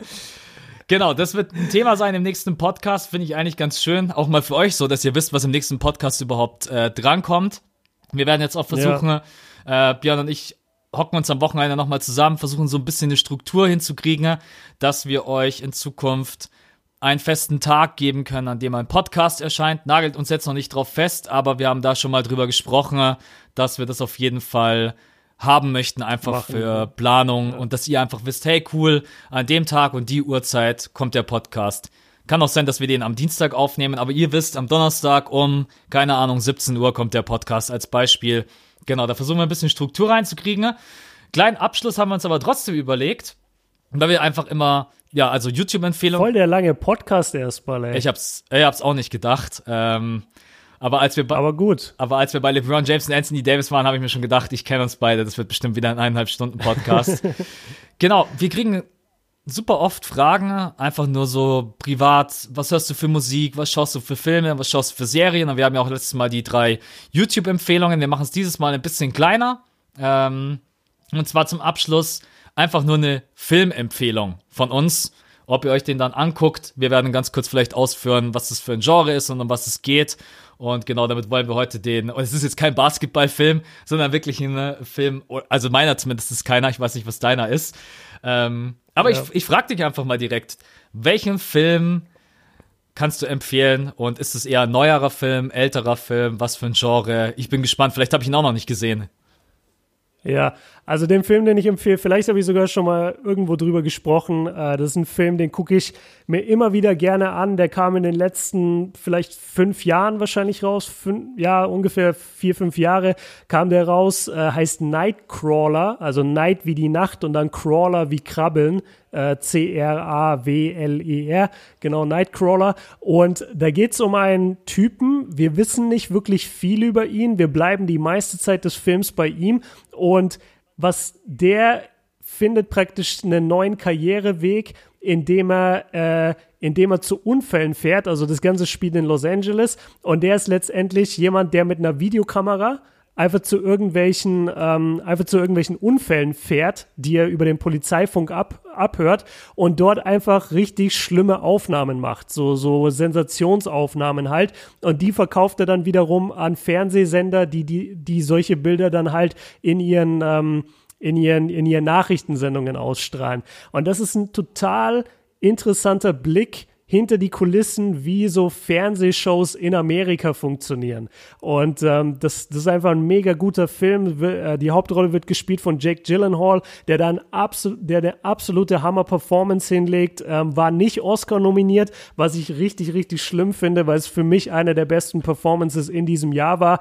Und ich, ich kann es echt nur empfehlen. Also das ist ein, das ist ein Film, wenn man sich motivieren will, weil man sieht halt, wie am Anfang mit der gammligsten Kamera überhaupt anfängt und dann am Ende hat er so sein eigenes Production-Team. Ähm, das ist ein geiler Einblick in die Psyche von manchen Menschen, wie weit sie bereit sind zu gehen für Geld. Das ist ein cooler Einblick hinter die Kulissen, was abgeht bei diesen Fernsehshows und wie die auswählen, was für Bilder sie senden, was für, was für Verbrechen interessant sind, was für welche nicht. Ähm, zum Beispiel wird dann drüber geredet, ja, äh, eine Messerstecherei in Oakland, wenn du davon eine Aufnahme hast, so das interessiert keinen, aber wenn die Messerstecherei, äh, keine Ahnung, fünf Kilometer weiter in San Francisco stattfindet oder in einer guten Gegend, dann ist es auf einmal News und dann interessiert es die Leute. Und das ist einfach super interessant und wie gesagt ein extrem gut gemachter Film, der viele Oscar-Nominierungen meiner Meinung nach hätte verdient gehabt, äh, hat aber gar nicht so viele bekommen. Und ja, das ist meine Empfehlung, Nightcrawler, kann ich echt nur empfehlen. Wahnsinnsfilm. Ich freue mich, dass ich ihn nicht kenne, weil ich sitze so oft am Abend da, wenn ich mal irgendwie einen Film gucken möchte und kennt ihr das? Ihr sitzt da und geht durch Netflix und Prime und eine halbe Stunde habt ja. ihr gesucht und am Ende denkt ihr euch, Alter, okay, mache ich halt doch King of Queens an. ja, und vor allem dann ist dein Essen kalt. das, ist das ist das Schlimmste. Du kommst mit warmem Essen hin, so, ja, ich Netflix jetzt und dann sitzt du da und sitzt da und am Ende, wie du sagst, dann ist King of Queens und dein Essen ist aber kalt. Ja, ist echt so. Deswegen, ich find's cool. Ich habe ihn mir gleich mal aufgeschrieben. Noch nie gehört. Finde ich aber eine äh, total interessante Thematik, besonders Unfälle und wie das schaue ich mir mal an und im nächsten Podcast gebe ich dir einfach mal Feedback, wenn ich es bis dahin geschafft habe. Jawohl. Max äh, hat eine Hausaufgabe jetzt. So sieht's aus, Hausaufgaben. Ah, die guten alten Zeiten. Ähm, ich habe ein bisschen was für ja, Horror Psycho-Fans, also kein Horror im Sinne von Blut oder sonst irgendwas. Es ist eigentlich, die Geschichte ist relativ einfach erzählt. Äh, ein Mädchen, Michelle, hat einen Autounfall und nach diesem Autounfall fällt sie in Unmacht und wacht in einem Bunker auf. Und ist jetzt nicht so, dass sie dort irgendwie eingesperrt wird und äh, wird irgendwie vergewaltigt oder sonst irgendwas. Sie ist einfach nur eingesperrt mit einem Mann, der heißt Howard, wird gespielt von John Goodman und er sagt ihr, pass mal auf, wir können nicht rausgehen, draußen ist die Epidemie ausgebrochen, alles ist virenverseucht. Ah, und es geil. ist der Film 10 Cloverfield Lane, den so viele immer noch nicht kennen. Ich habe diesen Film damals gesehen und war irgendwie, ich bin allgemein jemand, ich bin sehr leicht zu begeistern für Filme, die tatsächlich gefühlt nur in einer Location stattfinden, ne?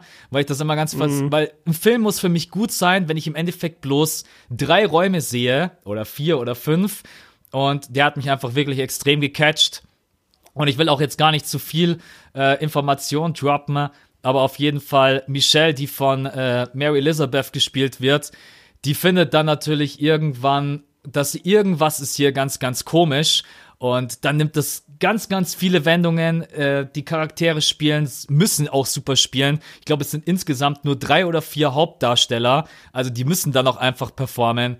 Und ein mega geiler Film. Und ja, letztendlich stellt man sich dann die Frage, was ist da los? Ist da draußen wirklich eine Epidemie ausgebrochen? Äh, wer ist dieser Howard? Wer ist dieser Emmett, der da unten mit eingesperrt ist? Schaut ihn euch einfach an. Mega spannend, mega creepy und ja, auf jeden Fall meine Filme. Sagst du nochmal, wie er heißt? Äh, 10 Cloverfield Lane. Also wirklich okay, vorne. Also die Adresse praktisch, 10 Cloverfield Lane. Genau. Ähm, ja.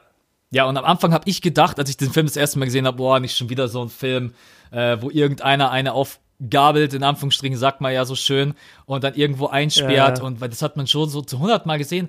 Aber nein, die leben dort unten auch und ähm, das ist echt ganz interessant, auch wie die sich die Lebensmittel beschaffen und so weiter und so fort. Ähm, aber mehr kann ich jetzt nicht droppen, weil sonst spreche ich irgendwas aus, was irgendwas spoilert. Guckt ihn euch an, besonders äh, Psycho-Thriller oder Drama-Mystery-Fans müsste der eigentlich gefallen und kennen gefühlt irgendwie die wenigsten. Genau. Also bei. Ich, ich kenne, glaube ich, den Trailer. Ich habe den Trailer mal gesehen.